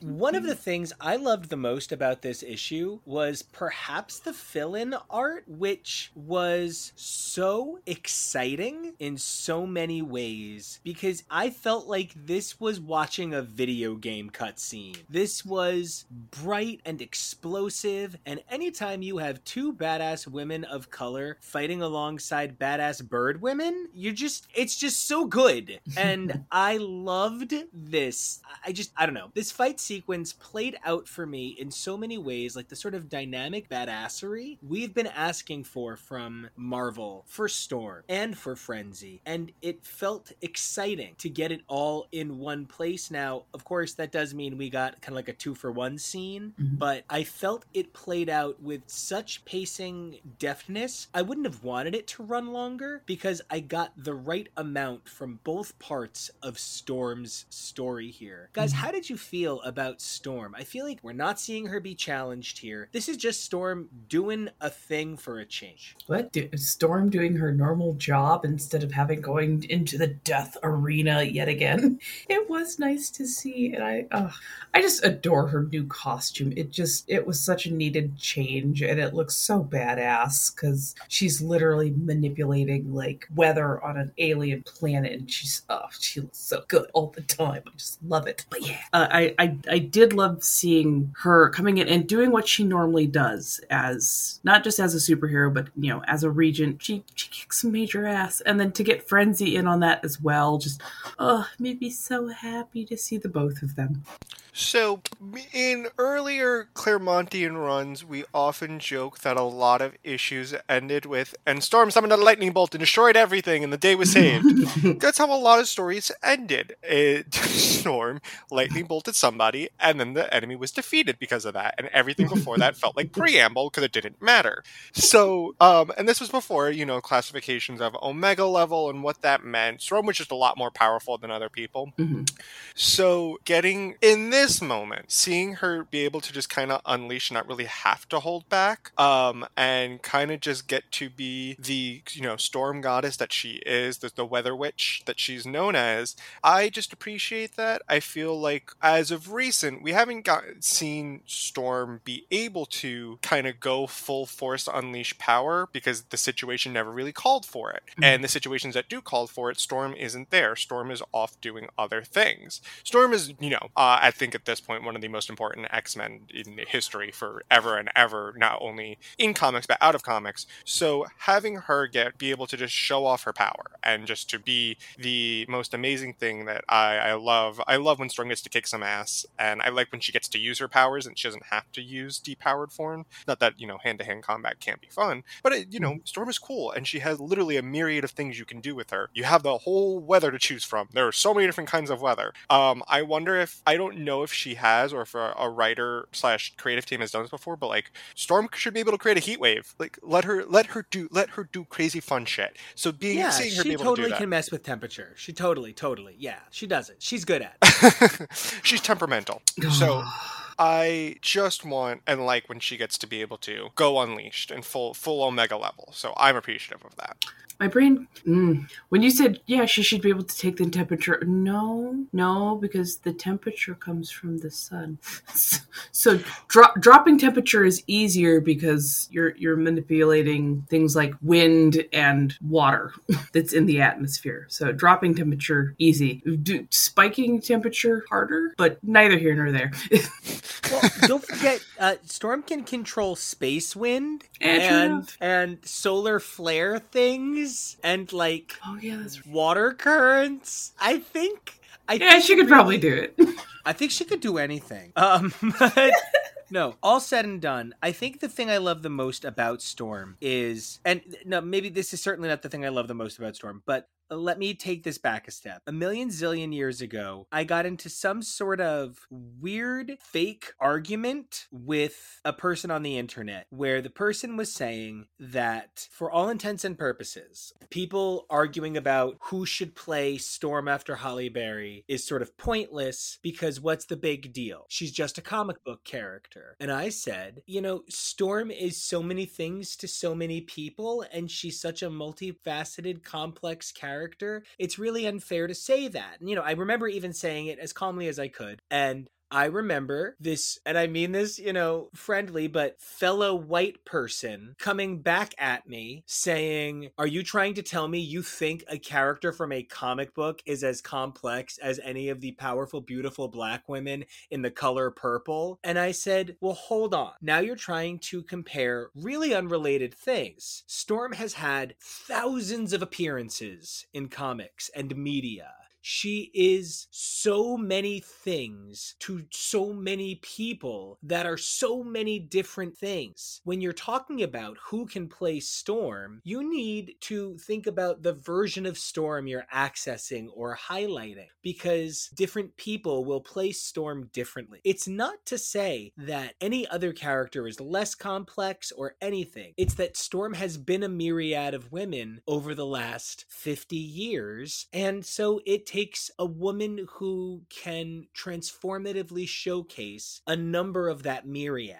And I think Sword is perhaps the most dynamically I've seen Storm shift in and out of roles in a really long time. Storm, as a fictional character, Storm is honestly one of the most complex characters you could ever come across. And to to do a lackluster job on casting somebody who can embody and portray all those different aspects of her the motherly aspect the goddess aspect the witchy aspect the the sexy you know empowered aspect you know the, the leader the mutant the woman that she is. Like she is an insanely complex character and she is no one thing. You have to have a very three-dimensional if not four-dimensional person portraying her because she is so many things things and she needs to be represented well because we've had such limited good representation of women of color, especially black women, especially African women. Like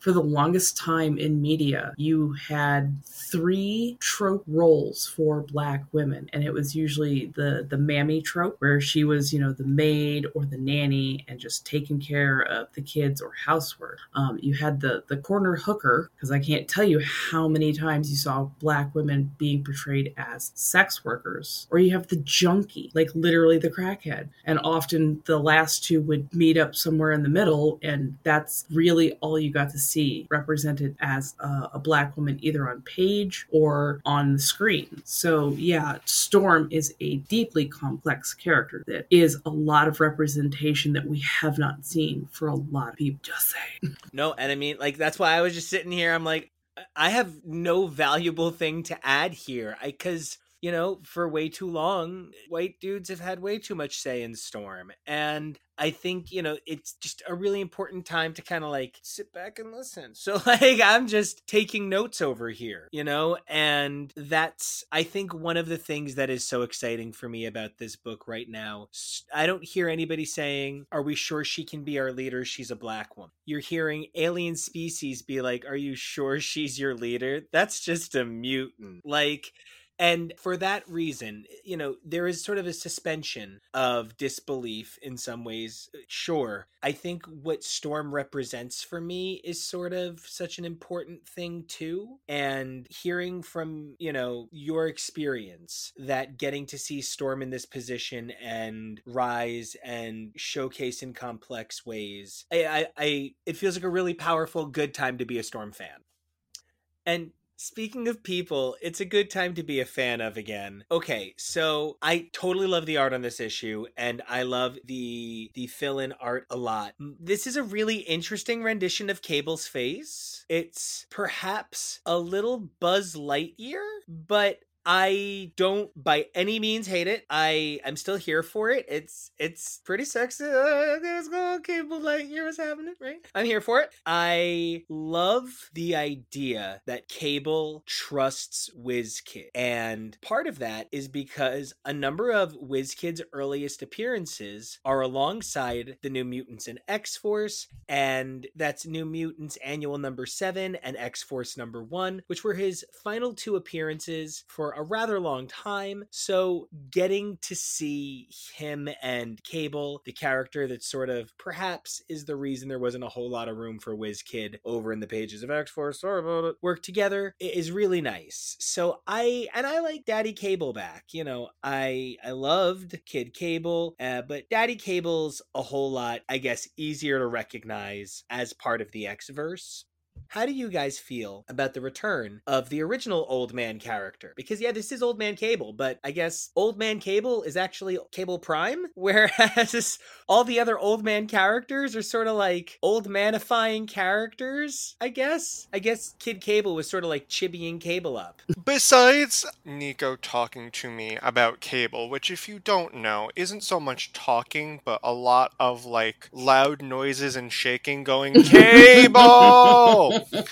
It's just saying Cable and Cable over and over again. So, and wildly waving Cable figures and Cable comics at you. Cable! And then, like, yes, pointing at and it. also um, Cable! makeshift Cable uh, creations that we have also okay, made. hold on. So here's what it is. Okay, I have the Wolverine and Jean Grey Build a Bears. Okay, because I'm I'm a bear. That's what I do, right? And so there's X Men bears. Fuck yeah! And so I had this Pooh Bear that had like a particularly No, no, blue no. Hold on, hold on. Wait, wait, wait. I got you this Pooh Bear that has a blue shirt.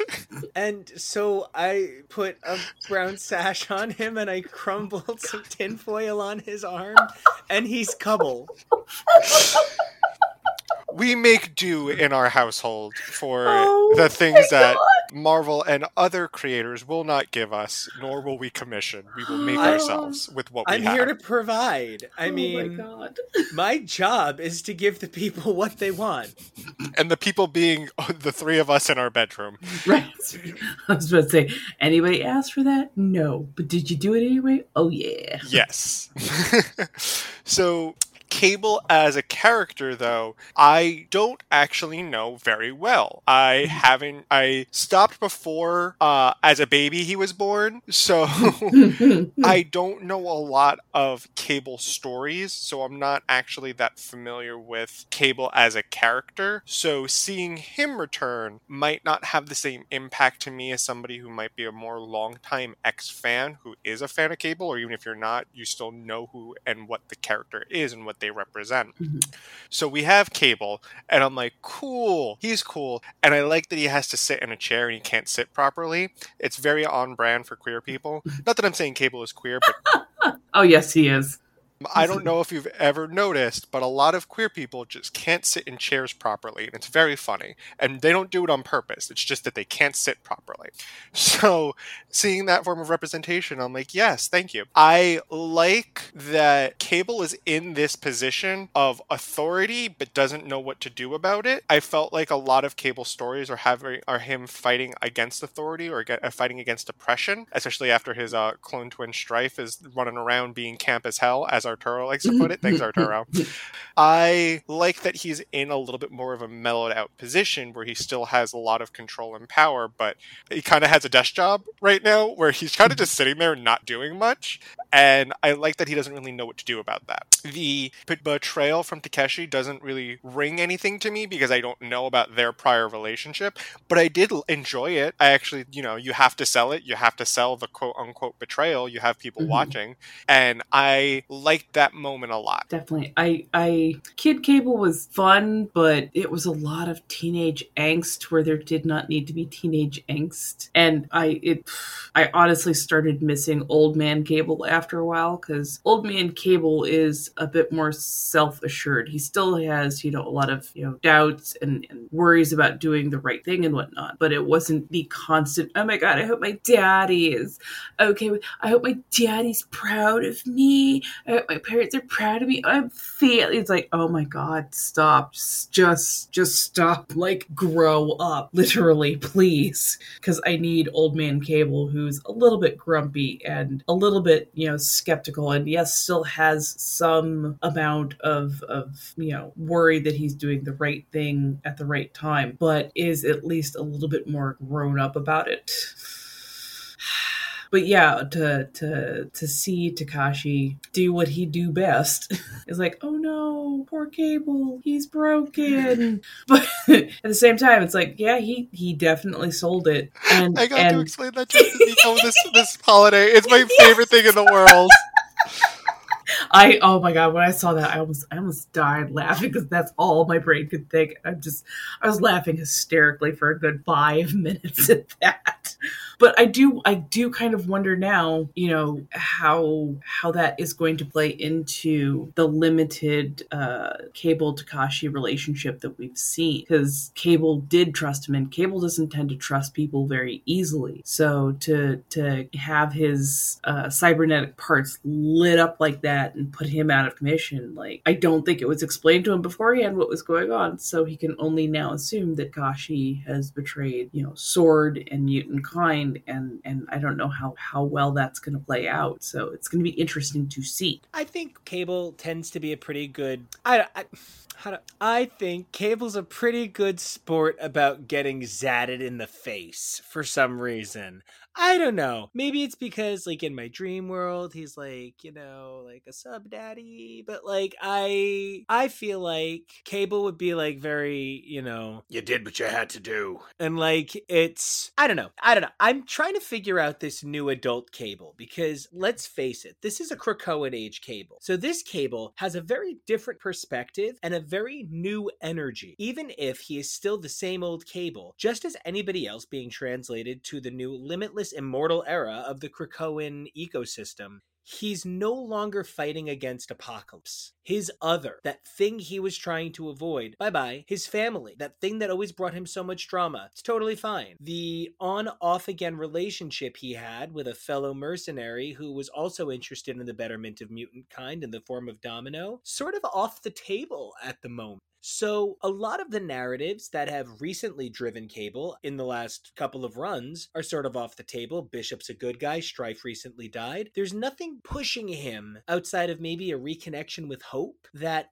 I see coming from his earlier stories at the moment. So I'm excited about who this new Cable could be. If this new Cable could maybe take a hint from Brothor and maybe be a little bit more chill, but still have the gun messiah thing going, I'd be there for it. I just sort of worry about the ability of another character in that vein of the way we say that sometimes the Percy Wolverine narrative doesn't always seem to line up with the rest of the Krakoan era. It's a little bit the world is too dark for me in a way that I, I don't know that we need a cable in that same Wolverine column. right. I, I totally feel you on that. It's like, wow, I, I, I thought a, a certain flying mammal was the broodiest of the broodiest, and boy, Wolverine at times really guns for that position. So yeah, I don't know if we would need Cable Daddy to to step in and go, no, I can brood even harder than that. Like, "Mm, mm, no, no, let's let's let's have him be a little bit more chilled. yeah. Which hopefully he will be, and and I don't know. Let's just see more of him. And I think putting him with Storm is actually a really great choice. And here's the thing there is a little pushed, rarely used, mostly underappreciated romance between Storm and Cable from the 90s. It was a little bit here and there, but I think they're pretty I think they're pretty hot together. I think that they both have an understanding of what it takes because for all the things Storm is, Cable actually was raised in a world where he was treated the same. He was a messiah of the Askani people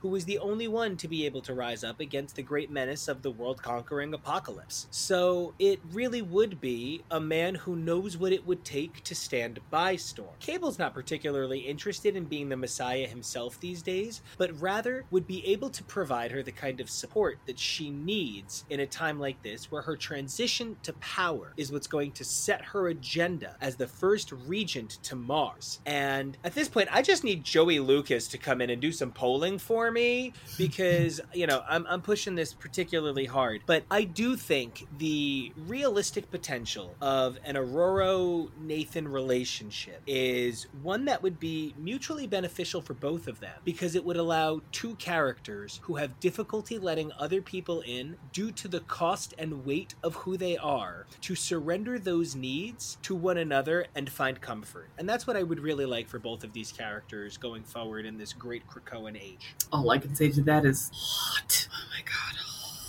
And yes, you're absolutely right. Like that would be amazing to see both of them as characters have somebody that they can just relax and be, for lack of bad, uh, for lack of better wording, be very human together and just just relax and be and enjoy each other's company. Like I am so all for that because some of her other relationships I have not enjoyed nearly as much because it just seems not forced, but like it like it has an alternate agenda.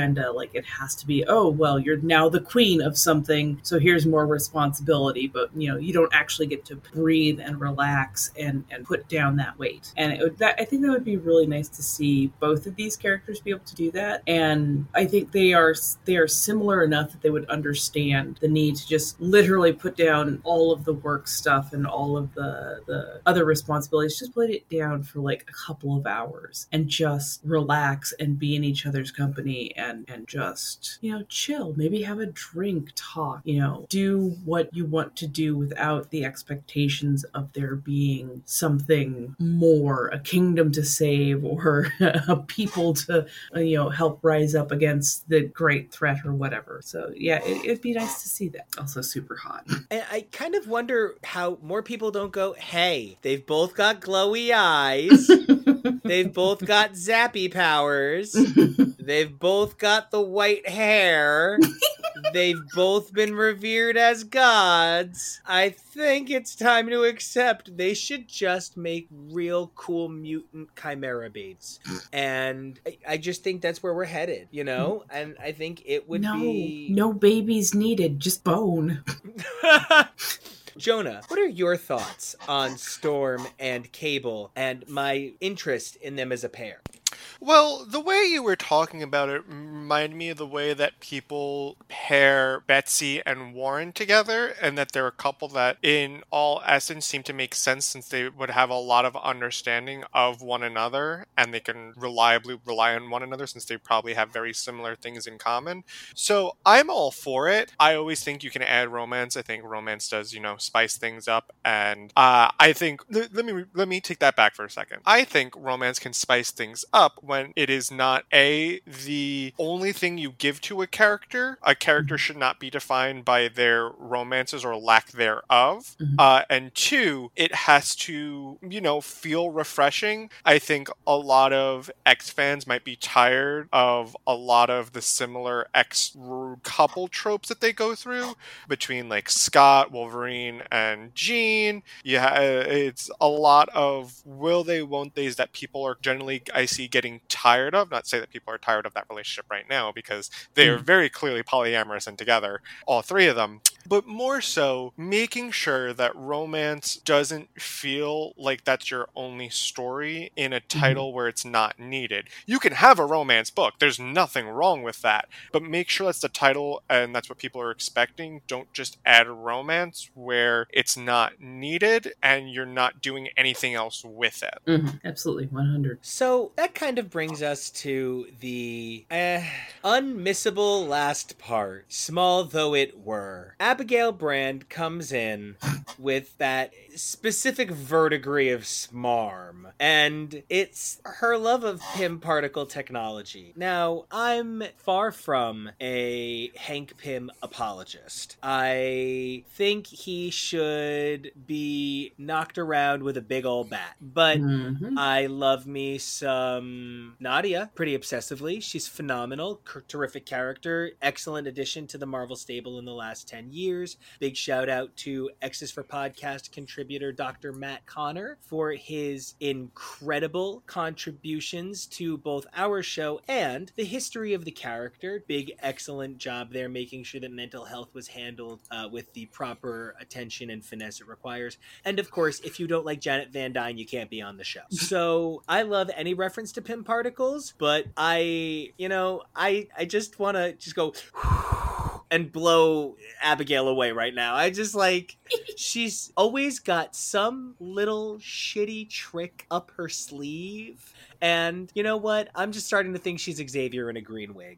Why do you think I called her an anti-villain? Yeah, like she's it's- just so close to being there. She is super dastardly, and I just don't know whose interest she has at heart ever. And I know that's the magic of the character, right? And that's sort of why we love a Mystique. That's why we love a. Sometimes we love a an Emma Frost. You know what I mean? We're just not Mhm. sure what it is they want. But I think what we love about Mystique and Emma Frost is we know they'll always give you their all. I mm-hmm. don't know that Abigail Brand has ever given anybody everything. So it's really hard for me to just readily accept that she truly has mutants' best interest at heart. I do believe, however, Abigail Brand will be taking the credit for whatever good things come out of this. How do you guys feel about this breathtaking infiltration? Oh, speaking of things I want to like blow away and swat to death,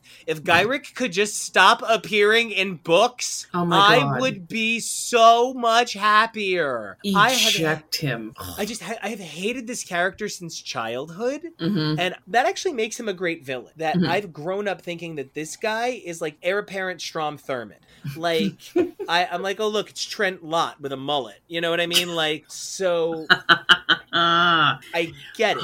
But like I hate this character. And I I don't know. As much as Abigail Brand has me itchy about, because she's just another fucking beast up in this, like it's Mhm. terrible. But as much as I can't stand Abigail Brand, if she could do something that humbles Gyrich real, real good, that would be real cute. Eject him out the nearest airlock into the depth of space, aimed at the heart of a dark star. Like serious. I just, I I love to hate him so freaking much because he is an awful villain. He is just he is everything wrong with the world slash universe. Like oh my god. But as it goes for Abigail Brand. Abigail Brand is about Abigail Brand in the end. Like, yeah, she might make it seem like she's there to help mutants move into space and, you know, she's thinking about the intergalactic causes and whatnot. No, no, Abigail Brand is about Abigail Brand, and what Abigail Brand wants is good things for Abigail Brand, and she might do some rather dastardly things to, to get there. Just saying. I am personally ready for Gyrich to be kicked in the balls. Ooh, they should do. The... No, never mind. I was gonna say something gross, and I don't. I, I care to Do not it. repeat it. Nope, I was gonna do it. say they should do what everybody thought Ant Man should do when there were theories, and have her gobble up Gyrich's butt, and then just expand, and then he would die and explode. I, I think it's really sensitive that you chose to censor it with butt. yeah, that was the part I was worried about. Yeah. So anyway.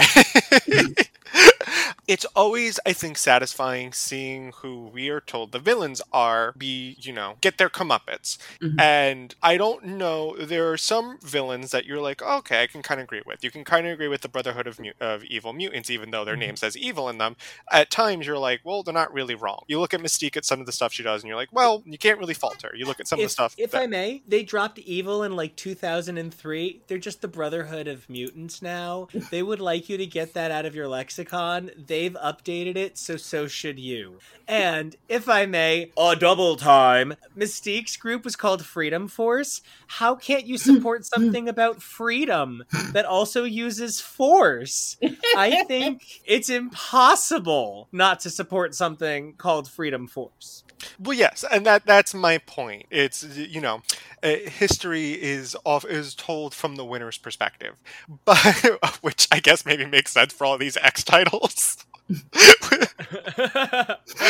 um, puts a lot of different things in perspective. But more importantly, there are some times when you're told a villain where you're like, okay, you kind of get it. And I like those villains or groups where you're like, okay, you can maybe see their points at times. I don't know if there's anything redeemable about what Orchis does because their whole goal is to eradicate mutants for no particular reason. When have races ever needed a reason, though? Very fair and very true. They don't need the reason. And that's, you know, also part of the point where some of them, I imagine, are just on because they just want to get their hate out, uh, which is, you know, gross and weird and wrong. But more, it's also the sense of you can do bad things to Orchis because there's nothing really redeemable about them. What exactly could Orchis do or say that you can be like, oh, I kind of get their point? No, there's really nothing there. So I'm ready for like Orchis to have their ass handed to them again, like in House of X where they destroyed the Mother Mold and they were like, look at us now, you thought we died, uh uh. So I'm ready for that again. And I think with Inferno raging in the background to bring up the new Inferno, I think we are kind of faced with Orchis and a- certain amount of the bigger picture of anti mutant agenda is coming to the forefront of our storytelling. And I wonder if Sword is going to go in a dramatically new direction. I think there's room for it to grow and to transform. And so, for that reason, I'm personally pretty excited, especially considering the Destiny of X lineup doesn't include Sword as a title. So, that tells us that whatever's going on with Sword is pretty significant for its own intrinsic purposes.